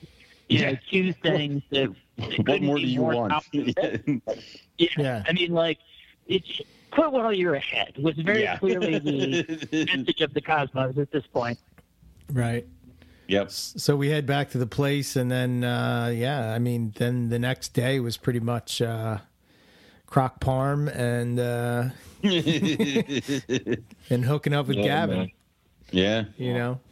Well, we, we, went and saw the Mertens. That was cool. Yes. Oh yeah, you know, yeah, we, yeah. We yep, yep. went to a couple places, then we went went to the place where I'm like, now we've tried the supernatural setting. Now this is the place that you know is sort of a half domestic setting where purportedly these things have a really established population. We went and played around with them for a while, and they were amazing, truly yeah. amazing.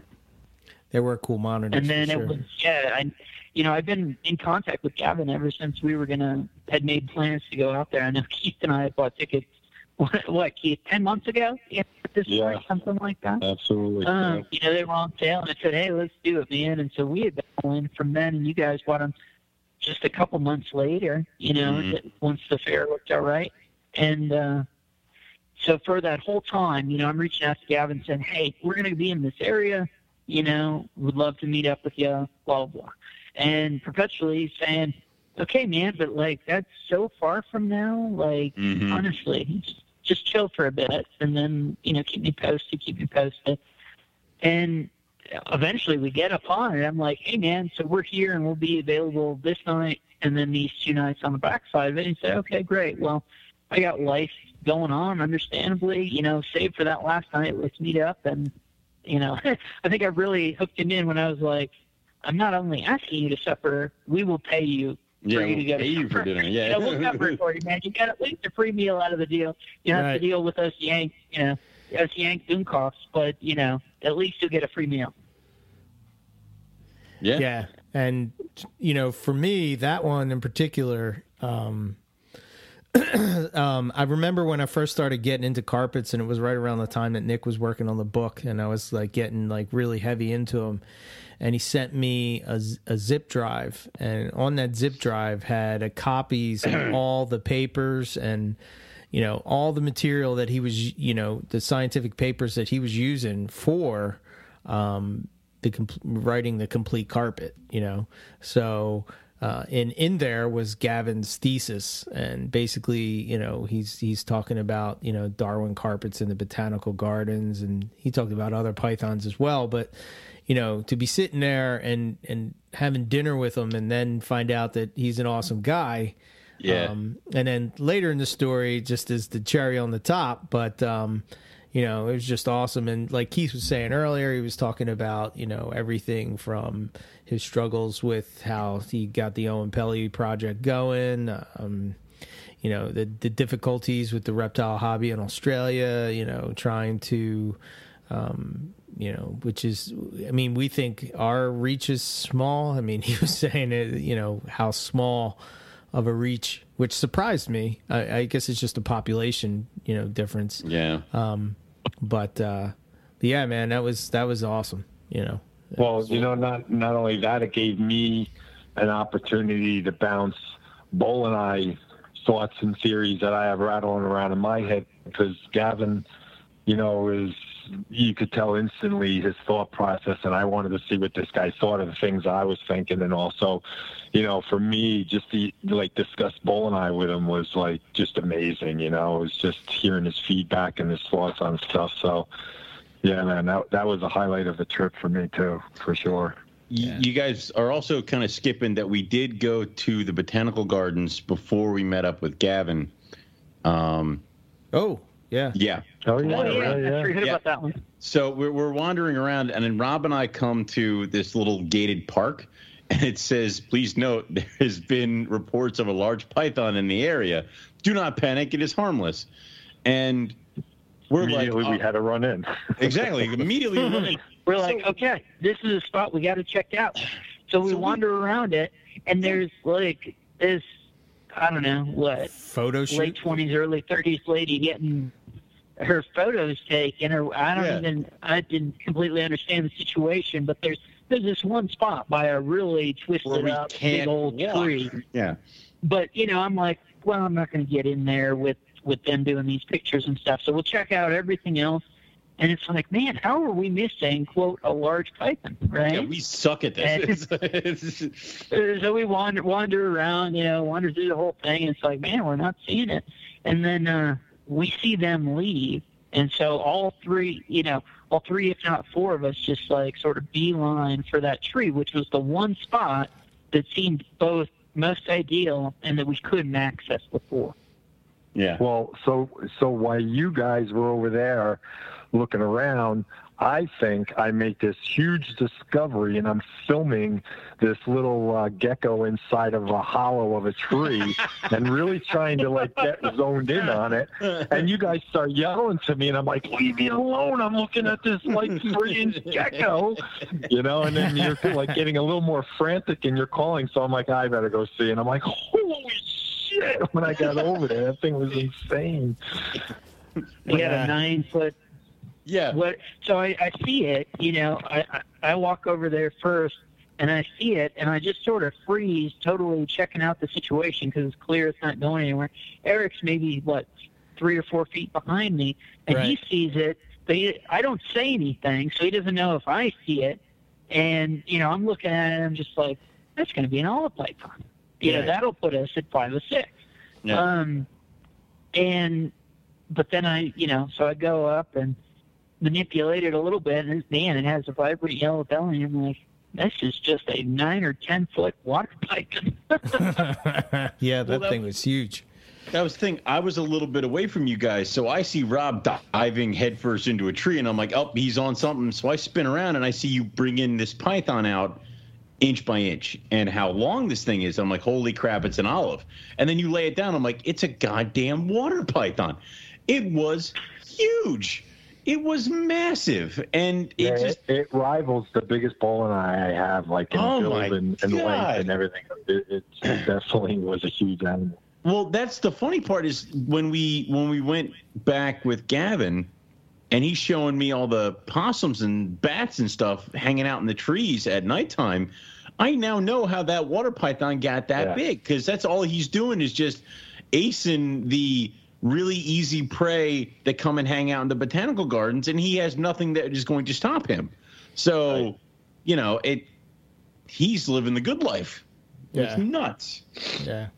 And then, of course, we find out that the signs were were for because they put a giant like fiberglass python on a tree. So we were even looking for something that we like because I think Gavin said he's like, oh yeah, those signs that's for the fiberglass python. They don't know what's going on in the in, in the botanical gardens. So it just happened to be a very large python in the botanical gardens. So yeah.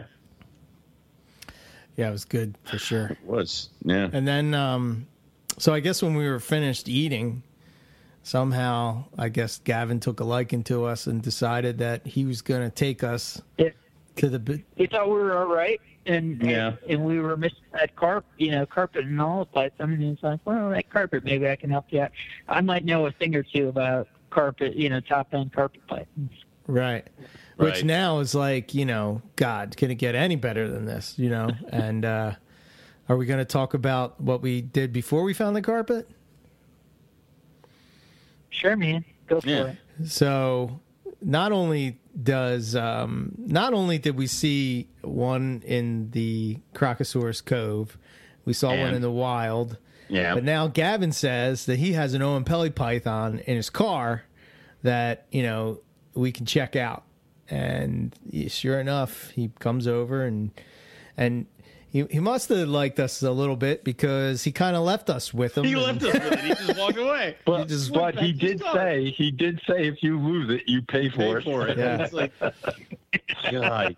But here we all are. Yeah, yeah, go ahead. And we're hanging out there, and the funny bit was he's like, yeah, I suppose if the cops stop now and see you messing around with this thing, we're going to have some explaining. Everyone's getting arrested. Yeah, everyone's going to jail. Right. God. So we were kind of but, tucked in the back there a little bit, and you know we're we're taking our shots, and each one of us taking a shot at holding it, and um, yeah, man, it was, you know, that was awesome. And then, you know, truly like said, awesome. Yeah. You know, so we saw saw one in in a zoo, yeah. then we saw one in the wild, yep. and then we got to hold you know, a capture bred, what, two yep. year old, something yep. like that, that was about four foot long, four or five foot long. What an amazing snake, man. Holy great. shit. Dude, you know? So cool where their eyes sit, how slim their body is, even how muscular. I mean, it's a cool, really, really, really cool snake. Um, and it's just awesome. It's... Yeah. So at this point, we kind of uh, we kind of put the Oenpelli back, and um, Gavin says he's going to take us to find a carpet, and me, Owen, and Rob go up the, to the to the right. Climb up this hill. Yeah, start Keith wandering is, around. Keith is so much smarter than us. I mean, Keith, he just is like, I'm just going to hang with Gavin, and we all go bushwhack. I, I fell in love with the guy. I wasn't going to leave his side. so I hear I hear a whistle, you know, and I was like, oh, he must have right. Well, something. we all hear it, but we're amidst this you know, it wasn't the proper. It wasn't the proper sign. He was supposed to yell reptile or whoa. I mean, like we didn't even talk about whistles. Reptile, maybe or whoa. Those, yeah, those I don't understand. It's like, right. Keith, you were right there. Why did you look? You know, it, whatever. So well, I was um, gonna, I was gonna yell for you guys, and Gavin goes. Ah, fuck them. Just take a bunch of pictures. so I, co- I come running down the hill um, and I think Rob, you got kind of got lost in the back somewhere. I don't know. You showed up. Well, you guys, later. you so we we run down the hill. I'm like, again, I'm still thinking of the Death Adder thing, and I'm like, I'm not just going to run willy nilly down the hill. like uh, I uh-huh. see where you're going. I make a plan based on where you're going, and I'm like, cool. I'm going to watch my steps and then follow the path that they took. But because it was only the whistle and there, I think you whistled, you or Gavin whistled twice, Keith. But you know, Owen and Eric had run left. They went down the hill and then ran left. And what I didn't see because I was maybe 150 feet behind them trying to actually, you know, navigate safely, is that they must have immediately then turned right. Like there yes. was some tertiary right. signal that made them turn right. And mm-hmm. so I didn't see that because of the distance. So I just then proceeded to wander off to the left and ultimately got to this point where there's no headlamps, no nothing, no noises, and I'm just standing in the middle of this forest with trees that are right at face height. And I'm like, I don't think they went this way as I start walking back. Right. Meanwhile, y'all have been checking out this carpet python in a tree for five minutes. Yeah, and Gavin says he was depressed because it wasn't immediately outside the car, and he had to walk like a couple feet, feet to find. Yeah, yeah. Feet, he's, yeah. he's like, he's like, I had to cross the road to get it. Slow night. I'm like, what? and he's like, and it was this gorgeous snake just laying in these really thin, almost like a branch hammock. Like it was just hanging out, just chilling there. It was huge. Another massive animal. Yeah, another yeah. massive animal. Yeah, he said that uh, Gavin had said that maybe it, it was a, a, gravid female. Um, he just took a guess at it, but uh, right, you know. Um, but you know, then he's telling us, yeah. then he's telling us stories about how you know uh, there's a male and a couple females, and um, you know they never left the trees, not to breed. He said, that, to... he said that male went 500 meters because he had transmitters in him, so he could follow and track them. And he said that male went 500 meters in treetops, never touching the ground, to breed two different females that were in the in the garden. So that was pretty freaking interesting, you know? Yeah, right. And then he was telling me, he's telling Owen about folks eating. Oh yeah, well, yeah. yeah. Well, he's talking because you guys are all taking the pictures, and Gavin's like, he's like, one carpet's not good enough. I'm gonna try to find a second one. And you guys were the ones that had all the cameras, so I just start walking with Gavin, and he starts talking about all the different stuff that he had happen during his study. He's like, oh, he's like, I was walking up here and there was a carpet python and it had a bat, and I'm thinking, oh, my carpet's going to get a nice meal. So I do- document it. I come back the next morning and I find the snake wrapped around the bat, and the bat bit through the snake's head, and the snake killed the bat, and they're both dead underneath a tree. And I'm like, great. And he had to get his transmitter out of that, and he was talking about how he tracked the snake to a tree, and he found these guys underneath the tree cooking and eating something and it turns out it was his study snake. And he's like can i get my transmitter? And they cut it out of the snake. And, and then they kept cooking it. and he had to document that. Apparently in his uh, i think he said in his uh, doctoral thesis he's like the first page was all the ways that the snakes that he was studying had died and various like weird things that he had to deal with. And i'm like that's a great way to start a paper. I'm like that's fantastic. Right. So uh, and he was just talking about all the carpet kind of stuff where he would be, you know, driving into the botanical gardens and just walking around and uh, security's like, yeah, yeah, just, you know, don't steal anything, please. And that was it. Like, and, uh, yeah, it, well, it was nuts. When we were walking out, there was security that pulled up, and they didn't even say anything to us. they didn't pull up. They pulled up like Starsky and Hutch, and like you know, came flying onto the walkway, onto the. And they just, but they just sat there. And like I was nothing. yeah. Uh, I pulled, I pulled like, my well, headlamp come off. Up at speed. Yeah. yeah. I, I pulled my headlamp. Green onto the sidewalk. Yeah, it was yeah. nuts, but it was really cool of him to show us just that little tidbit, that stomping ground. It was really, really cool. It was a really, really cool trip, and it was, um, you know, a lot of the once in a lifetime kind of deals. Um, where I'm not sure if I'm ever going to get back to the Northern Territory, so I'm going to make it the most that I can make it. And you know, we saw. I, I don't even want to sit here and say like that we saw almost every python we struck out to see, because the ones we saw were fantastic animals. I mean, um, and we great representations of each one. Would have been awesome to get all six. Yeah, but you know what? I'm not going to trade the fact that we found the Oenpelli Python for any of the other ones. Like if they said you could get five of them, it, I, I'd take oh, yeah, the five man. that we got. I mean, this is fantastic. That's fine. Oh yeah. It's it was Besides, great. if we had found all of them, then we wouldn't have been able to tell people you know, no. the suspense and say we found five of the six and we only missed one of the ones with, that starts with O. Yeah, and, I, and, I, am sitting here right now and I'm I'm reading that Warren has been bitching about the fact that he hasn't had anything to listen to since we went to Australia. I think and maybe this is worth it. I think this you know? is worth it, Warren. I, would like I to think, think, it is. Between yeah. that and the pictures. I that think coming. it's okay. I promise. Yeah. They're coming. You'll live. So it's it, it well, and was... then the fact that so hmm. before that night, right? So the morning after, we decided, okay, well, we'll sell spouses, and then I said, I'm going to use my spouse one to sell Scott. You know, because okay. we got to sell Scott. He's been he's been giving us this all this insight, both the last trip us. and this trip. and Scott's like, you guys are full of shit. yeah. I, I text him. I'm like, hey man, it worked. Blah blah blah. You know what we had talked about, you know all this stuff, and he just says, "Get fucked." yeah. Yeah.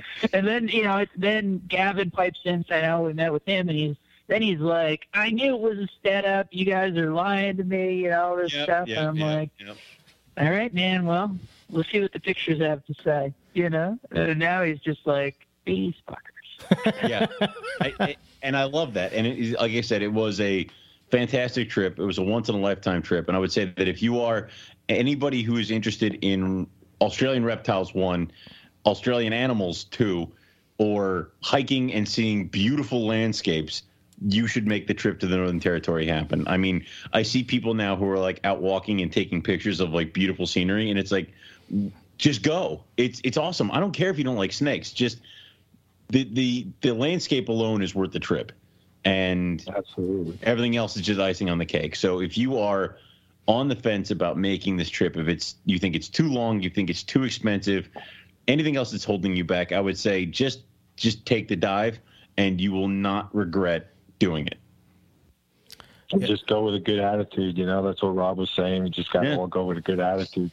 And if you go with a good attitude, you know, the plane rides like are sucky while you're doing it, but you look back at it now and you know, it wasn't that big of a deal for me. You know, I mean, we spent nah. 26 hours on a plane total, but it, it wasn't that bad. Some of the, you know, the, the main flight itself actually was the most comfortable flight, even though it was the longest. Yeah, um, yeah, it's a nice plane. It's best, yeah. Totally and they treat you like gold on it. I mean, they're throwing food at you literally like every second. It feels like while you're up there if you're awake, they're feeding you. Yeah. So. Yeah. I mean, sometimes I think I woke up and the stewardesses were actually just putting the food in my mouth and I was just chewing it in my sleep, you know? oh, all right. yeah. But yeah, I would say make it happen. And if you want to go with a couple of hurt friends, uh, also I would suggest doing what we did. I mean, Airbnbs there were awesome. Um, it was nice to have a soft bed and a shower to go to every night, and it made it much more of I think much easier. I think it lets us. you go 110 percent during the day. Yeah, you know, if, it really if you're constantly running on fumes, you you just don't have the ability to. I mean, heck, you're not doing that Nourlangie track, Nourlangie circuit that we made, or the Nawurlandja stuff, or whatever. Yeah. You're not going to do that four or five times because you're, you know, or the flies are getting to you, or you're going at each other's throats, or what. All yeah. those things are because you're not letting yourself charge up, you right. know, at least somewhat. I was deathly ill, and I only punched Eric in the face once. So you know it. yeah. So Fair it was enough. definitely worth it. So. Yeah. All right. Um, anything else you want to hit on? I think we hit on it all, right? Uh, yeah, that I think was we're the still whole trip. overwhelmed, man. Yeah. Yeah, that that was the trip. I think yep. even you know Keith has so many more thoughts, and I know we all do. But Keith, you know, is, is the master of the. He's much more eloquent you know, than I am. Deep, taking us yeah. deep and getting eloquent and all these. What does this mean? Yeah, big picture. What does this mean? This right. is the small picture. This is what happened. Mm. I'm sure between now and the holiday show, you know, we'll have uh, deep thoughts with Keith McPeak. You know, that will take yeah, us to new realms and new things. Yeah. But yeah. maybe that's maybe that's it for now. Yeah. Cool. Yeah. All right. Um, hey, I just want to give you guys a shout out again for uh, including me in this trip. It was, you know, something I wanted to do for a long time. Thank God you guys asked me. Thank God Teresa pushed me to go because I was thinking of a million reasons why not to you know, I can't take off of work. I was too much to do around the house. So who's going to take care of the animals? And everything I came up with, Teresa's like, I'll handle it. I'll handle it. I'll handle it. So thank you guys. Thank Teresa. You definitely made a trip of a lifetime for me. I really appreciate it. Yeah. yeah. No, dude. Yeah, it, it was, was yeah. And dude, you you you you spotted an Oenpelli Python. like I mean, like Owen Pelly Python came in handy. Like, I came in handy. Yeah, it's like he's like I'm yes. worth it. Any any self doubt should shouldn't have existed in the first place, but that definitely needed to remove any question. Yeah, for yeah, sure. I mean, everyone brought something essential.